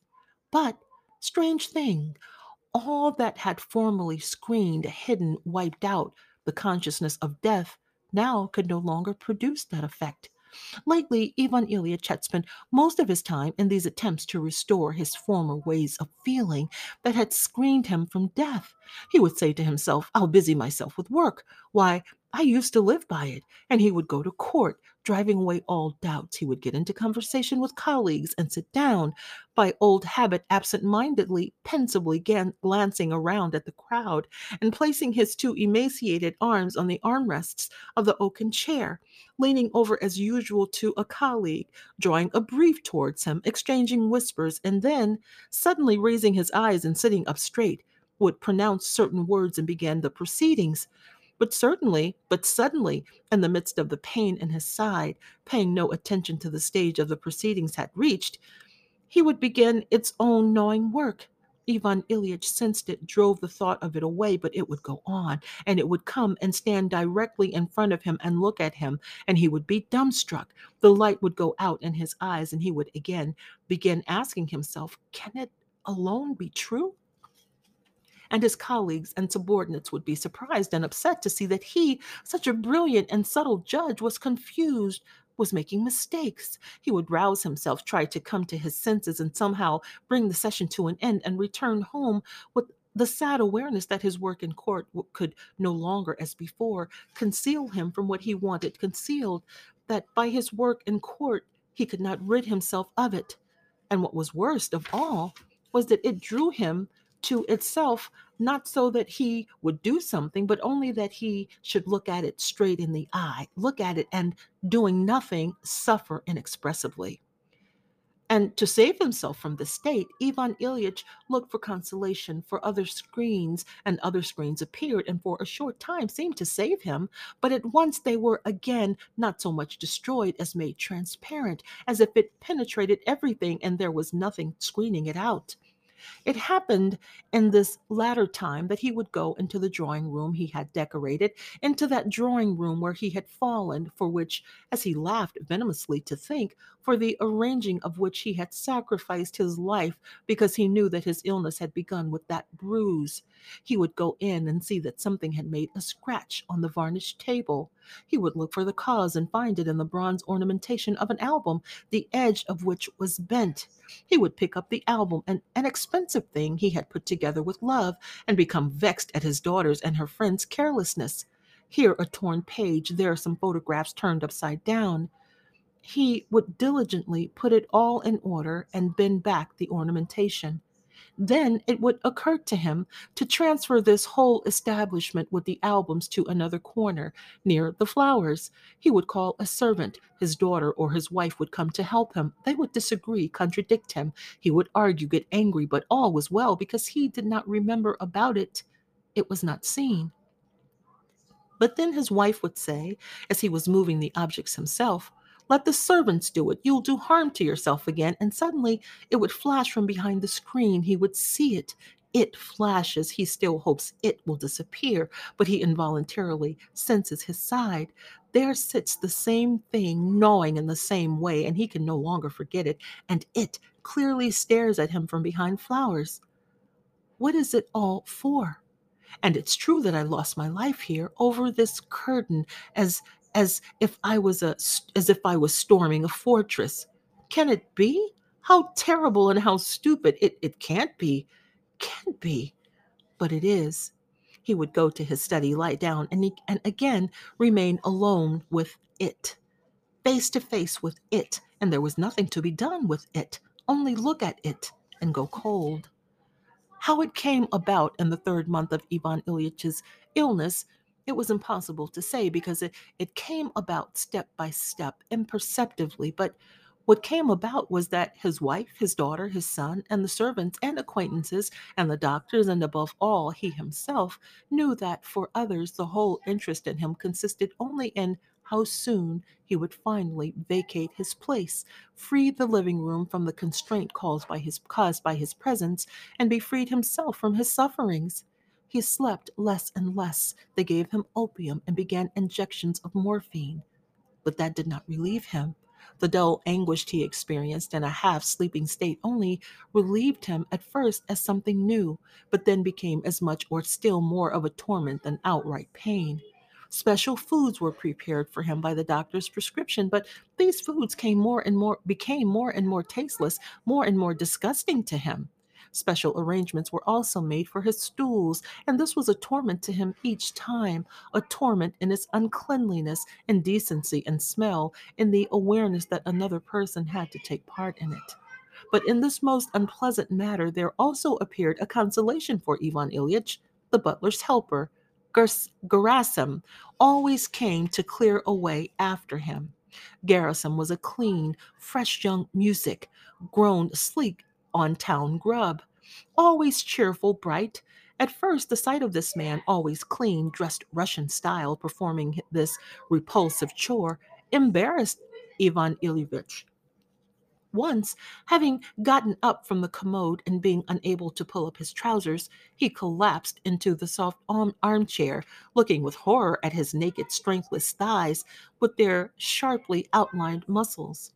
Gerasim in heavy boots, Spreading around him the pleasant smell of boot tar and the freshness of winter air, came in with a light, strong step, in a clean canvas apron and clean cotton shirt, the sleeves rolled up on his bared, strong young arms, and without looking at Ivan Ilyich, obviously restraining the joy of life shining on his face, so as not to offend the sick man, went to the commode.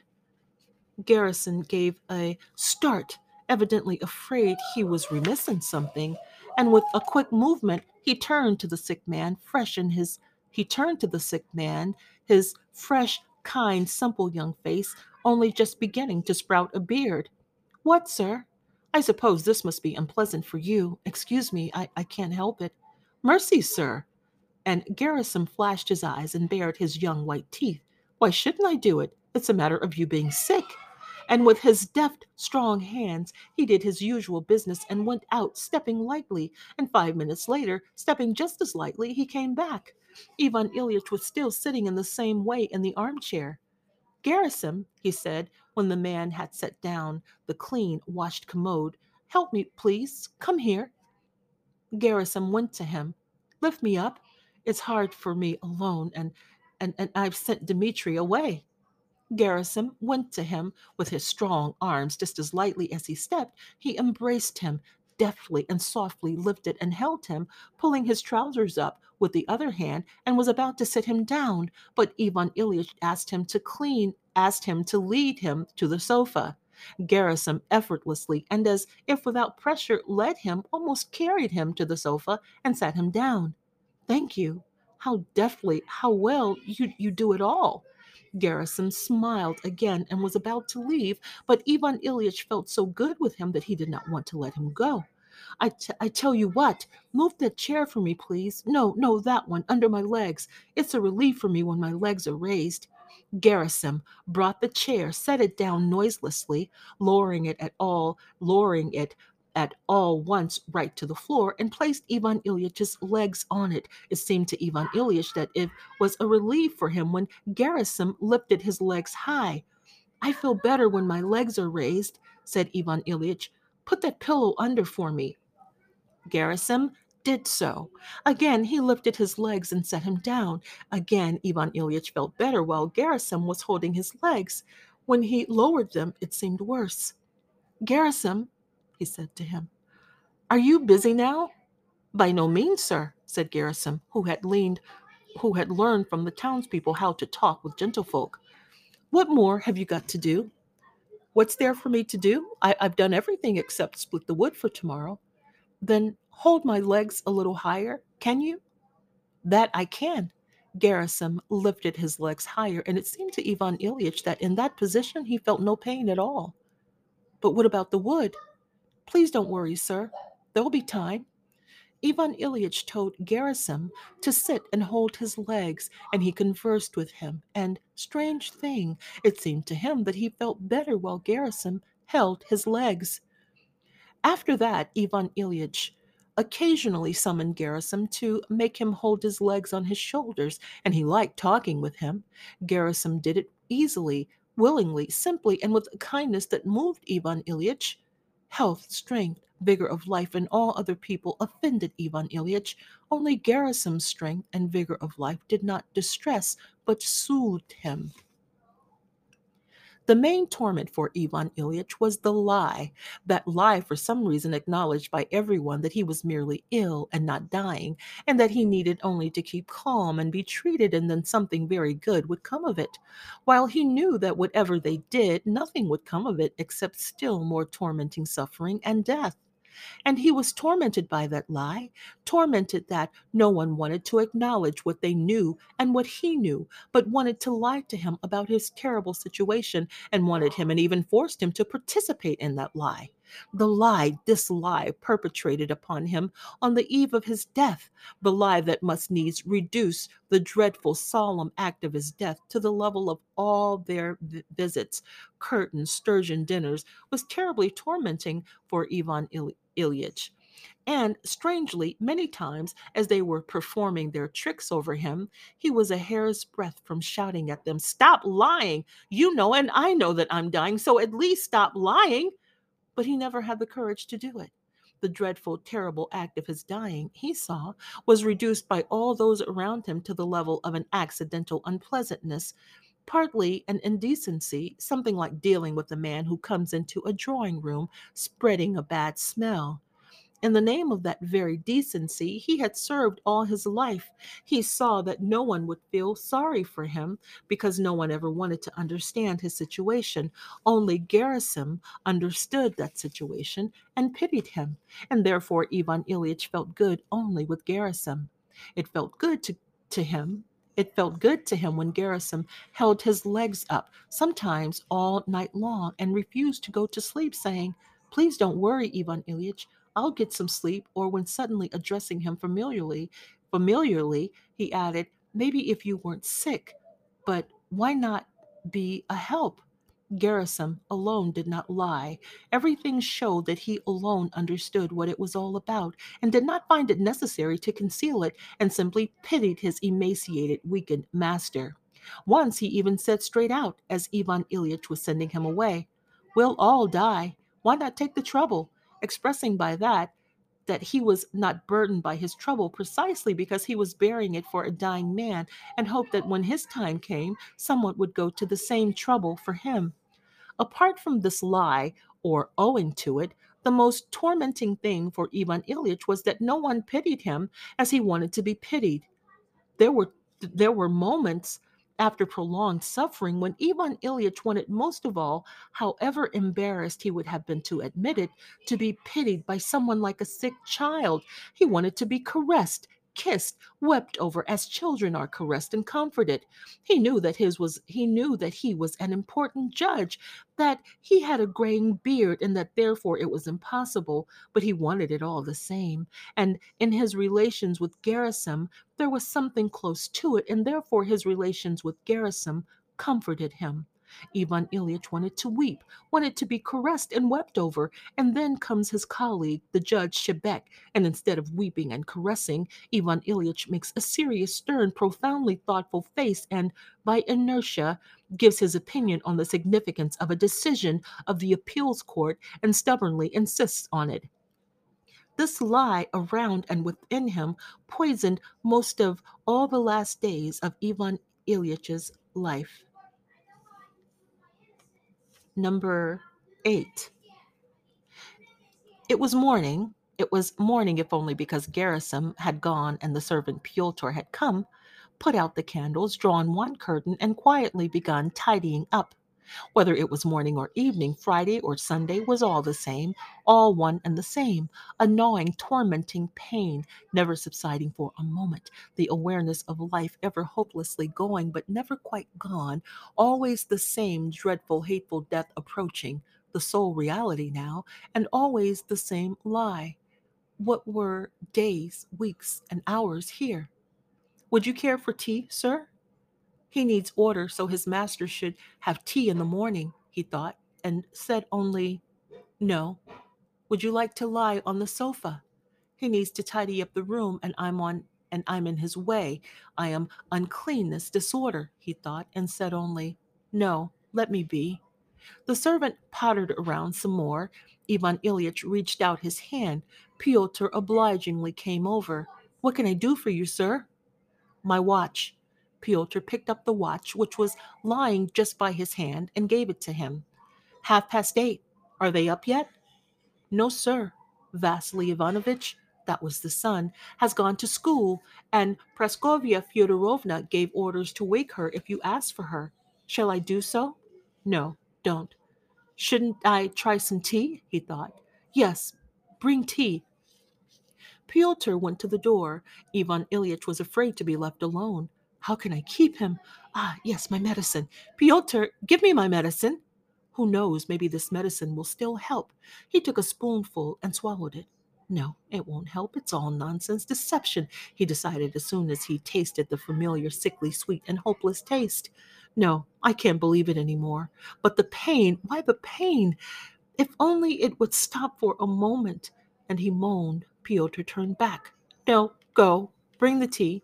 Pyotr went out. Ivan Ilyich, left alone, moaned not so much for pain, terrible though it was, as from anguish. Always the same, always the same, all these endless days and nights. Let it be sooner. What sooner? Death, darkness. No, no, anything's better than death. When Pyotr came in with the tea tray, Ivan Ilyich looked at him for a long time in perplexity, not understanding who and what he was. Pyotr became embarrassed under his gaze. And when Pyotr became embarrassed, Ivan Ilyich came to his senses. Ah, ah, yes, he said, the tea. Good, good. Set it down. Only help me to wash and put on a clean shirt. And Ivan Ilyich began to wash. With pauses for rest, he washed his face, his hands, brushed his teeth, started combing his hair, and looked in the mirror. He became frightened. Especially frightening was how his hair lay flat on his pale forehead. While his shirt was being changed, he knew he would still be more frightened if he looked at his body, so he did not look at himself. But now it was all over. He put on his dressing gown, wrapped himself in a plaid, and sat down in the armchair to have tea. For a moment he felt refreshed, but as soon as he began to drink the tea, there was again the same taste, the same pain. He forced himself to finish it and lay down, stretching his legs. He lay down and dismissed Pyotr. Always the same thing. A drop of hope glimmers, then a sea of despair begins to rage, and always the pain, always the pain, always the anguish, always one and the same thing. Being alone is a horrible anguish. He wants to call someone, but he knows beforehand that with others it is still worse. At least morphine again to become oblivious.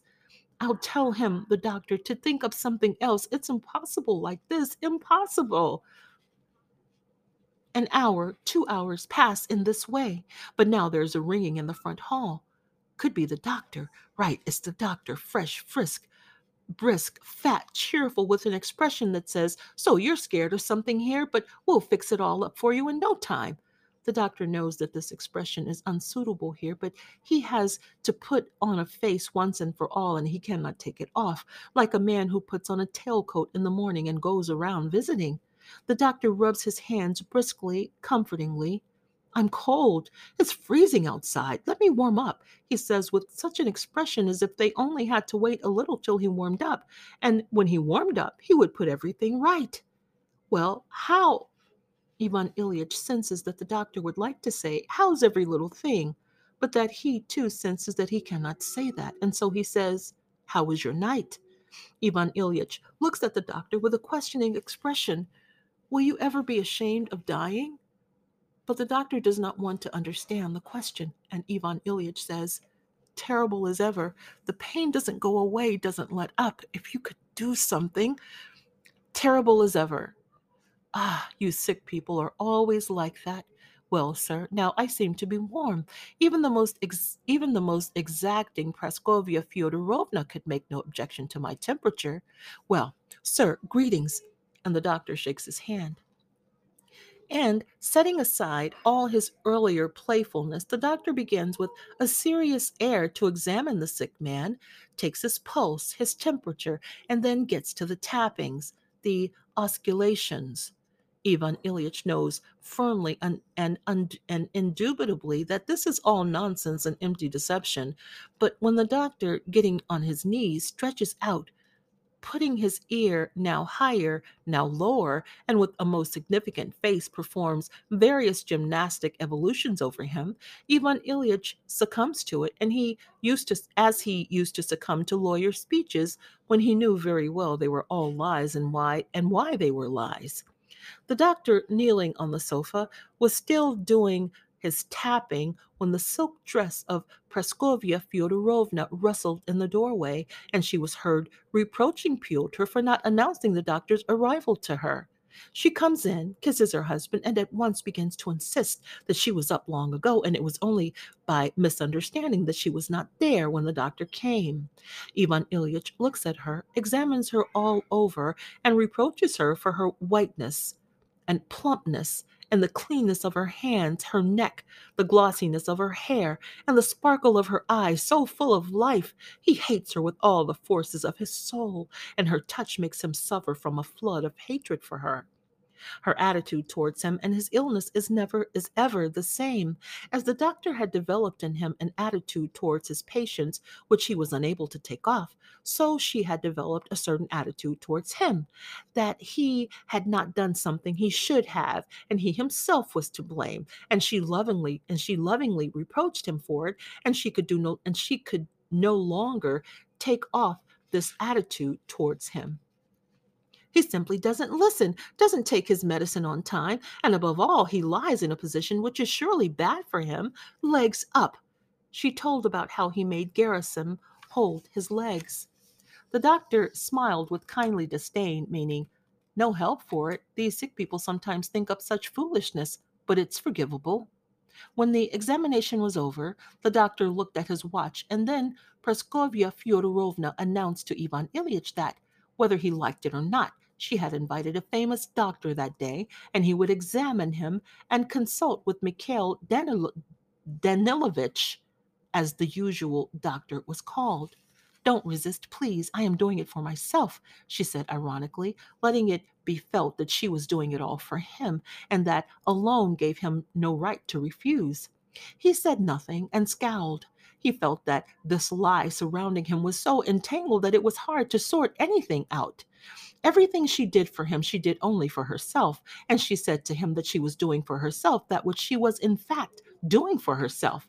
And as if it was such an incredible thing that he would have to understand it inversely. Indeed, at half past eleven, the famous doctor arrived. Again, there were auscultations and significant conversations in his presence and in the next room about the kidney, about the appendix, and questions and answers with such a significant air that, again, instead of the real question of life and death, which now alone confronted him, there re-emerged the question of the kidney and the appendix, which were not behaving as they should, and for which Mikhail Danilovich and the famous doctor were about to fall upon them and make them mend their ways. The famous doctor took his leave with a serious but not hopeless air, and to the timid question which Ivan Ilyich addressed to him, raising his eyes glittering with fear and hope whether there was a possibility of recovery, he replied that, though he could not vouch for it, there was such a possibility. The hopeful look with which Ivan Ilyich saw the doctor off was so pitiful that, on seeing it, Praskovya Fyodorovna even burst into tears as she came out of the study to hand the famous doctor his honorarium. The boost in his spirits produced by the doctor's reassurance did not last long. Again, the same room, the same paintings, curtains, wallpaper, vials, and his same sick, suffering body. And Ivan Ilyich began to moan. He was giving he was given an injection and became oblivious. When he came to, it was getting dark. His dinner was brought. He forced himself to swallow some bouillon, and again the same thing, and again the approach of night. After dinner, at seven o'clock, Praskovya Fyodorovna came into his room dressed for the evening with fat tight laced breasts and with traces of powder on her face. She had already reminded him in the morning that they were going to the theater. Sarah Bernhardt was visiting, and they had a box he had insisted on taking. Now he had forgotten. Now, now he had forgotten about it, and her outfit offended him but he concealed his offense when he remembered that he himself had insisted that they get a box and go because it was an educational aesthetic pleasure for the children. Praskovya Fyodorovna came in pleased with herself, but as if guilty. She sat down, asked about his health, as he could see, only in order to ask, not in order to find out, knowing that there was nothing to find out, and began telling him what she had in mind that they would not have gone for anything but the box had been taken, that Helene and their daughter and Petrishchev, the examining magistrate, the daughter's fiance, were going, and that and that it was impossible to let them go alone, and that otherwise she would have liked better to sit with him. Only he should do what the doctor had prescribed in her absence. Ah, yes, and Fyodor Petrovitch, the fiance, wanted to come in. Can he? And Liza? Let them. The daughter came in all dressed up with her young boy bared, with her young body bared, that body which made him suffer so, yet he yet she exposed it, strong, healthy, obviously in love, and indignant to the illness, suffering, and death that interfered with her happiness. Fyodor Petrovitch came in too, in a tailcoat, his hair curled a la Capoul, with a long, sinewy neck closely encased in a white collar, with an enormous white shirt front and narrow black trousers tightly stretched over his strong thighs, and a white glove drawn onto one hand and holding an opera hat. After him, a little schoolboy crept in inconspicuously and in a new uniform, the poor lad wearing gloves and with terrible blue circles under his eyes, the meaning of which Ivan Ilyich knew. He had always pitied his son, and his frightened and commiserating glance was dreadful for him. Apart from Gerasim, it seemed to Ivan Ilyich that Vasya alone understood and pitied him. They all sat down and asked again about his health. Silence ensued. Liza asked her mother about the opera glasses. An altercation ensued between mother and daughter about who had done what with them. It was unpleasant. Fyodor Petrovitch asked Ivan Ilyich whether he had seen Sarah Bernhardt. At first, Ivan Ilyich did not understand what he was being asked, and then he said, No. Have you? Yes, and Adrienne Lecouvreur.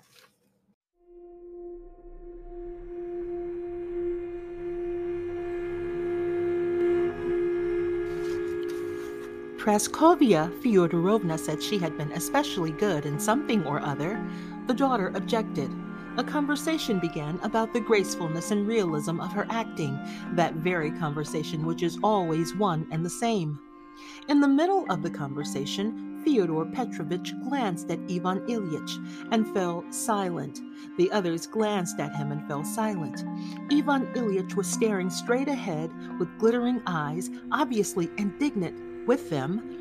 This had to be rectified, but it was quite impossible to rectify. This silence had to be broken somehow.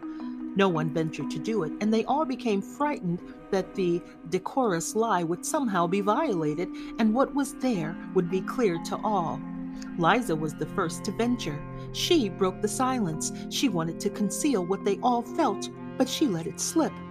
Anyhow, if we're going, it's time, she said, glancing at her watch, a gift from her father, and smiling barely perceptibly to the young man about something known only to them, and she stood up, her dress rustling. They all stood up, said goodbye, and left. When they were gone, it seemed a relief to Ivan Ilyich. There was no there was no lie. It had gone with them. But the pain remained. The same pain, the same fear made it so that nothing was harder, nothing was easier. It was all worse. Again, minute followed minute, hour, hour, always the same and always without end, and always more frightening and inevitable end. Yes, said Gerasim. He replied to Pyotr's question. Late that night, his wife returned. She came in on tiptoe, but he had heard her. He opened his eyes and hastily closed them. She wanted to send Gerasim away and sit with him herself. He opened his eyes and said, No, go away. Are you suffering very much? It makes no difference. Take some opium. He agreed and drank it. She left. Until about three, he lay in tormenting oblivion. It seemed to him that they were pushing him painfully into some narrow and deep black sack, and kept pushing him further, and he could not, and they could not push him through. And this thing, which is terrible for him, is being accomplished with suffering. And he is afraid, and yet he wants to fall through, and he struggles, and he helps. And then suddenly he lost hold and fell and came to his senses. The same Gerasim is sitting at the foot of the bed, dozing calmly, patiently. And he is lying with his emaciated legs in stockings placed on Gerasim's shoulders, the same candle with its shade, and the same unceasing pain. Go away, Gerasim, he whispered. Never mind, I'll stay, sir. No, go away. He took his legs down, lay sideways on his arms, and felt sorry for himself. He waited only until Gerasim went to the next room and then stopped holding himself back and wept like a child. He wept over his helplessness, over his terrible loneliness, over the cruelty of people, over the cruelty of God, over the absence of God. Why have you done all this? Why have you brought me here? Why? Why do you torment me so terribly? He did not expect an answer and wept that there was not and could not be an answer. The pain rose up again, but he did not stir, did not call out. He kept saying to himself, Well, go on, beat me. But what for? What have I done to you? What for? Then he quieted down, not only stopped weeping, but stopped breathing and became all attention. It was as if he were listening not to a voice that spoke in sounds, but to the voice of his soul and to the course of thoughts arising in him. What do you want? was the first clear idea expressible in words that he heard. What do you want? What do you want? He repeated to himself. What? What? Not to suffer, to live, he replied. And again he gave himself entirely to such intense attention that even the pain did not distract him. To live? To live how? asked the voice of his soul. Yes, to live as I lived before, nicely, pleasantly. As you lived before, nicely and pleasantly? asked the voice, and he started to go over in his imagination the best moments of his pleasant life. But, strange thing, all those best moments of his pleasant life seemed now not at all as they had seemed. All except for his memories of childhood. There, in childhood, there had been something really pleasant which one could live with if it came back. But the man who had experienced that pleasure was no more. It was as if the memory was about someone else. As soon as that began, the result of which was he, the Ivan Ilyich of today, all that had been seemed like joys melted away and turned into something worthless and often vile. And the further from childhood, the closer to the present, the more worthless and dubious and dubious were those joys. It began with law school. There had been, there still had been some truly good things there. There had been merriment, there had been friendship, there had been hopes. But in the higher grades, those good moments had already become more rare. Then, during initial time of working for the governor, there had again been good, been good moments. These were his memories of love for a woman then it all became confused, and there was still less that was good, and further on, still less of the good, and the further, the less. His marriage, so accidental, and the disenchantment, and the smell of his wife's breath, and the sensuality, the dissembling, and this deadly service, and these worries about money, and that for a year, and two, and ten, and twenty, and all of it the same and the further, the deadlier, as if I was going steadily downhill while imagining I was going up. And so it was. In public opinion, I was going uphill, and exactly to that extent, life was slipping away from under me. And now that's it. So die. But what is this? Why? It can't be. Can it be that life is so meaningless and vile? And if it is indeed so vile and meaningless, then why die and die suffering? Something's not right. Maybe I did not live as I should have, would suddenly come into his head.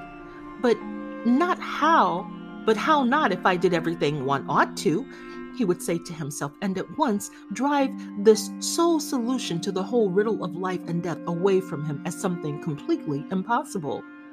What do you want now, then? To live? To live how? To live as you live in court? when the usher proclaims, Court is in session, court is in session, court is in session. He repeated to himself, Here is that court, but I'm not guilty. He cried out angrily, What for? And he stopped weeping and turned his face to the wall, began to think about one and the same thing. Why? What for? All this horror. But however much he thought, he found no answer, and when it occurred to him, as it often did, that it was all happening because he has because he had not lived right, he at once recalled all the correctness of his life and drove the strange thought away. Part 10 Another two weeks went by. Ivan Ilyich no longer got up from the sofa. He did not want to lie in bed, and so he lay on the sofa. And, lying almost always face to the wall, he suffered all alone the same insoluble suffering, and thought all alone the same insoluble thought. What is this? Can it be true that this is death? And an inner voice replied, Yes, it's true. Why these torments? And the voice replied, Just so for no reason. Beyond and besides that, there was nothing. From the very beginning of his illness, from the time when Ivan Ilyich first went to the doctor, his life had divided into two opposite states of mind, which all which alternated with each other. Now there was despair and the expectation of an incomprehensible and terrible death. Now there was hope and the interest filled process of observing the functioning of his body. Now there hung before his eyes a kidney or an intestine that shirked its duty for a time. Now there was only incomprehensible, terrible death from which there was no escape. these two states of mind had all had alternated from the very beginning of the illness, but the further the illness went, the more dubious and fantastic became the considerations of the kidney, and the more real the awareness of approaching death. He needed only to recall what had been three months ago and what he was now, to recall how steadily he had gone downhill for any possibility of hope to be destroyed. In the recent time of that solitude in which he found himself, lying face to the back of the sofa, that solitude in the midst of the populous town and his numerous acquaintances and family, a solitude than which there could be none more total anywhere, not at the bottom of the sea, not under the earth. In the recent time of that dreadful solitude, Ivan Ilyich had only lived on imaginings of the past. One after another, pictures of the past appeared to him. They always began with the nearest time and went back to the most remote, to childhood, and there they stayed. If Ivan Ilyich recalled the stewed prunes he had been given to eat that day, he then recalled the raw, shriveled French prunes of his childhood, their special taste, the abundant saliva when it got as so far as stone, when it got so far as the stone, and alongside his memory of taste emerged a whole series of memories from that time his nanny, his brother, his toys. Mustn't think about that. Too painful. Ivan Ilyich said to himself and shifted back to the present. A button on the back of the sofa and the puckered morocco. Morocco's expensive, flimsy. There was a quarrel over it, but there was another morocco and another quarrel when we tore our father's briefcase and were punished, and Mama brought us little pies. And again it stayed with childhood, and again it was painful for Ivan Il- Ilyich, and he tried to drive it away and think of something else. And again, right there, along with this course of recollection, another course of recollection was going on in his soul of how his illness had grown and worsened. The further back it went, the more life there was. There was more goodness in life and more life itself. The two merged together. As my torment kept getting worse and worse, so the whole of life got worse and worse, he thought. There was one bright spot back there at the beginning of life, and then it became ever darker and darker, ever quicker and quicker. An inverse proportion to the square of the distance from death, thought Ivan Ilyich. And this image of a stone plunging down with increasing speed sank into his soul. Life, a series of ever increasing sufferings, races faster and faster towards its end. The most dreadful suffering. I'm racing he would give a start, rouse himself, want to resist, but he already knew that it was impossible to resist, and again, with eyes weary from looking but unable not to look at what was before him, he gazed at the back of the sofa and waited. Waited for that dreadful fall, impact, and destruction. It's impossible to resist he said to himself, but at least to understand what for. Even that is impossible. It would be possible to explain it if I were to say to myself that I have not lived as one ought, but that cannot possibly be acknowledged. He said to himself, recalling all the legitimacy, regularity, and decency of his life. To admit that there to admit that is quite impossible, he said to himself, his lips smiling as if there were someone to see that smile and be deceived by it. There's no explanation. Torment, death, what for? 11. So, two weeks went by. During those two weeks, an event desired by Ivan Ilyich and his wife took place. Petrishchev made a formal proposal this took place in the evening.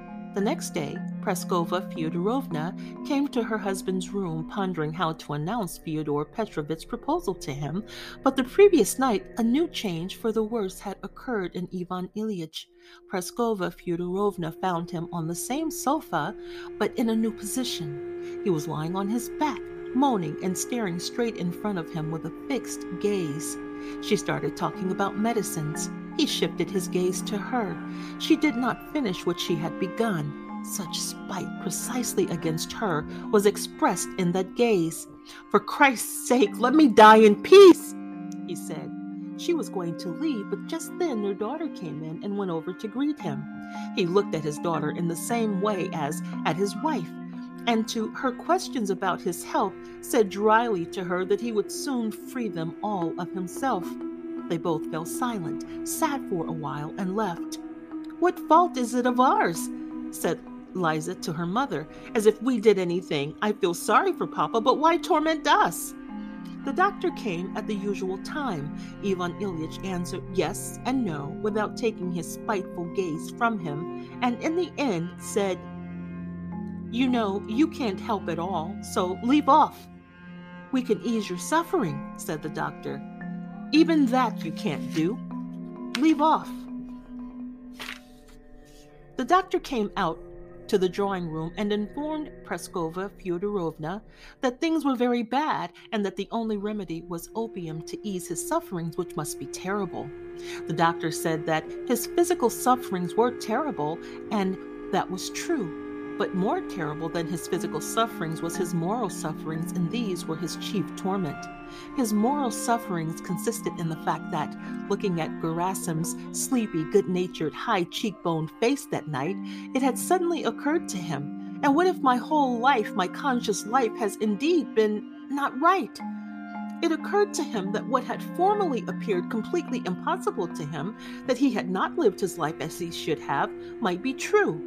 It occurred to him that those barely noticeable impulses he had felt to fight against what highly placed people considered good, barely noticeable impulses which he had immediately driven away, that they might have been the real thing, and all the rest might have been not right his work and his living conditions and his family and these social and professional interests all might not have been right. He tried to defend it all to himself, and he suddenly felt all the weakness of what he was defending, and there was nothing to defend. But if that's so, he said to himself, am I quitting this life with the consciousness that I have ruined everything that was given me, and it is impossible to rectify it? What then? He lay on his back and started going over his whole life in a totally new way. In the morning, when he saw the footman, then his wife, then his daughter, then the doctor, their every movement, their every word confirmed the terrible truth revealed to him that night.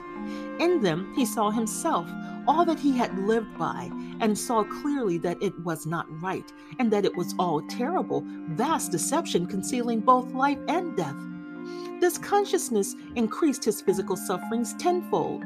He moaned and thrashed and tore his clothes. It seemed to be choking and crushing him. And for that, he hated them. He was given a large dose of opium and became oblivious. But at dinner time, the same thing began again. He drove everyone away and thrashed from side to side. His wife came to him and said, Jean, darling, do this for me. For me? It can't do any harm and often helps. It's really nothing. Even healthy people often. He opened his eyes wide. What? Take communion? Why, there's no need. Although she began to cry. Yes, my dear, I'll send for ours. He's so nice. Excellent, very good, he said.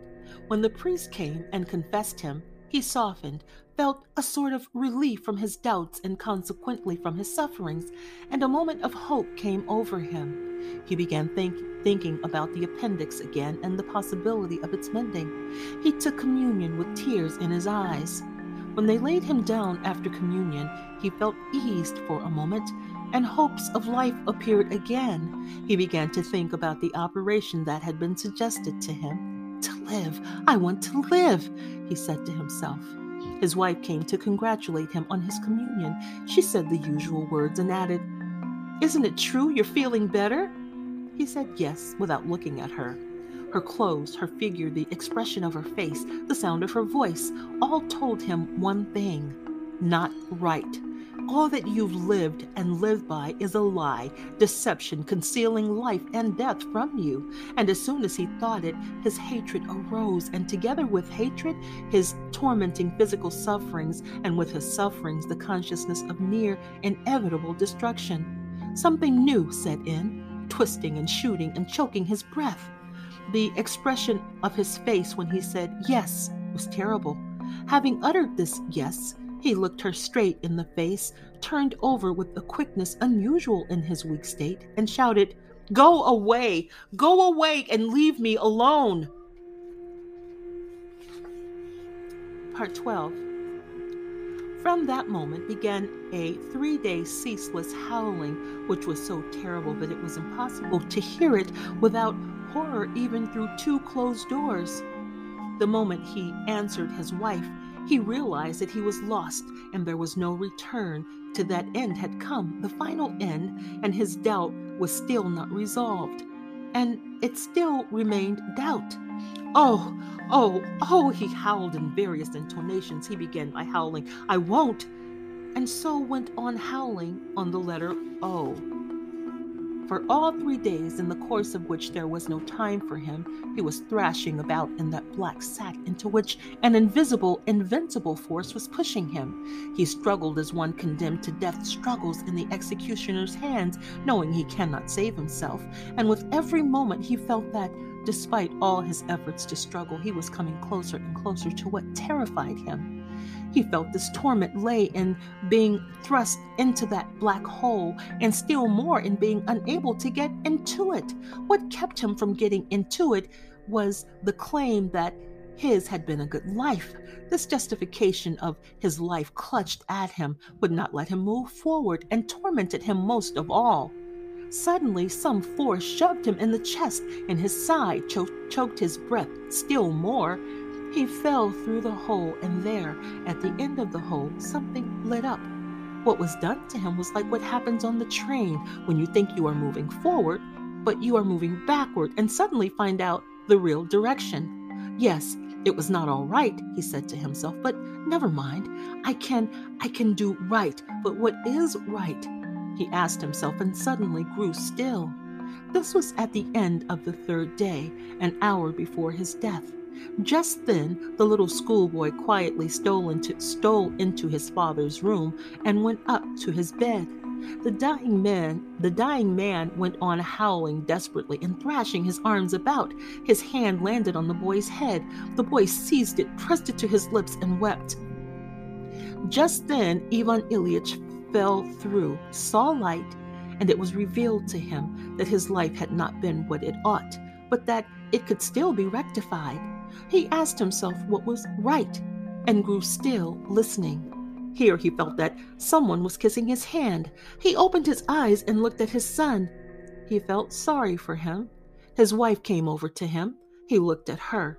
She was gazing at him with a despairing expression, open mouthed, and with unwiped tears on her nose and cheek.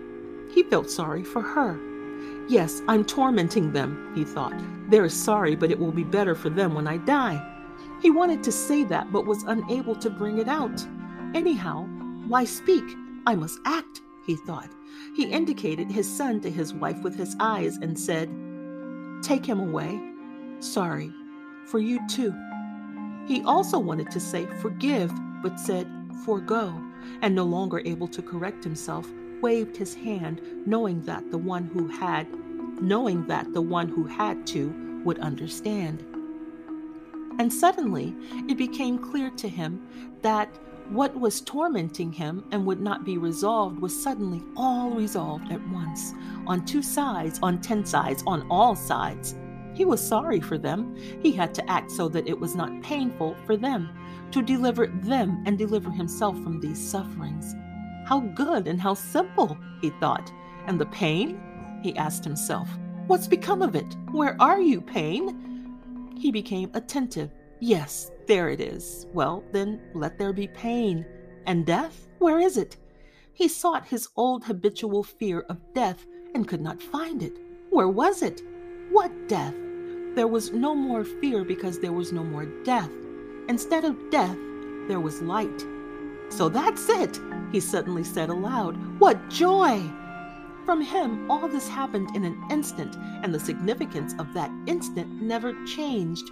For those present, his agony went on for two more hours. Something gurgled in his chest.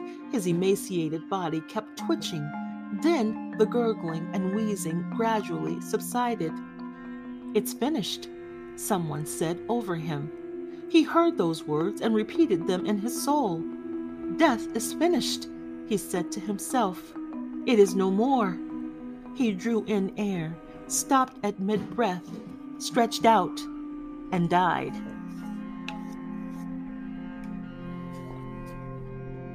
And that is the end of Leo Tolstoy's The Death of Ivan Ilyich. Thank you so much for listening here at Karla Reads the Classics.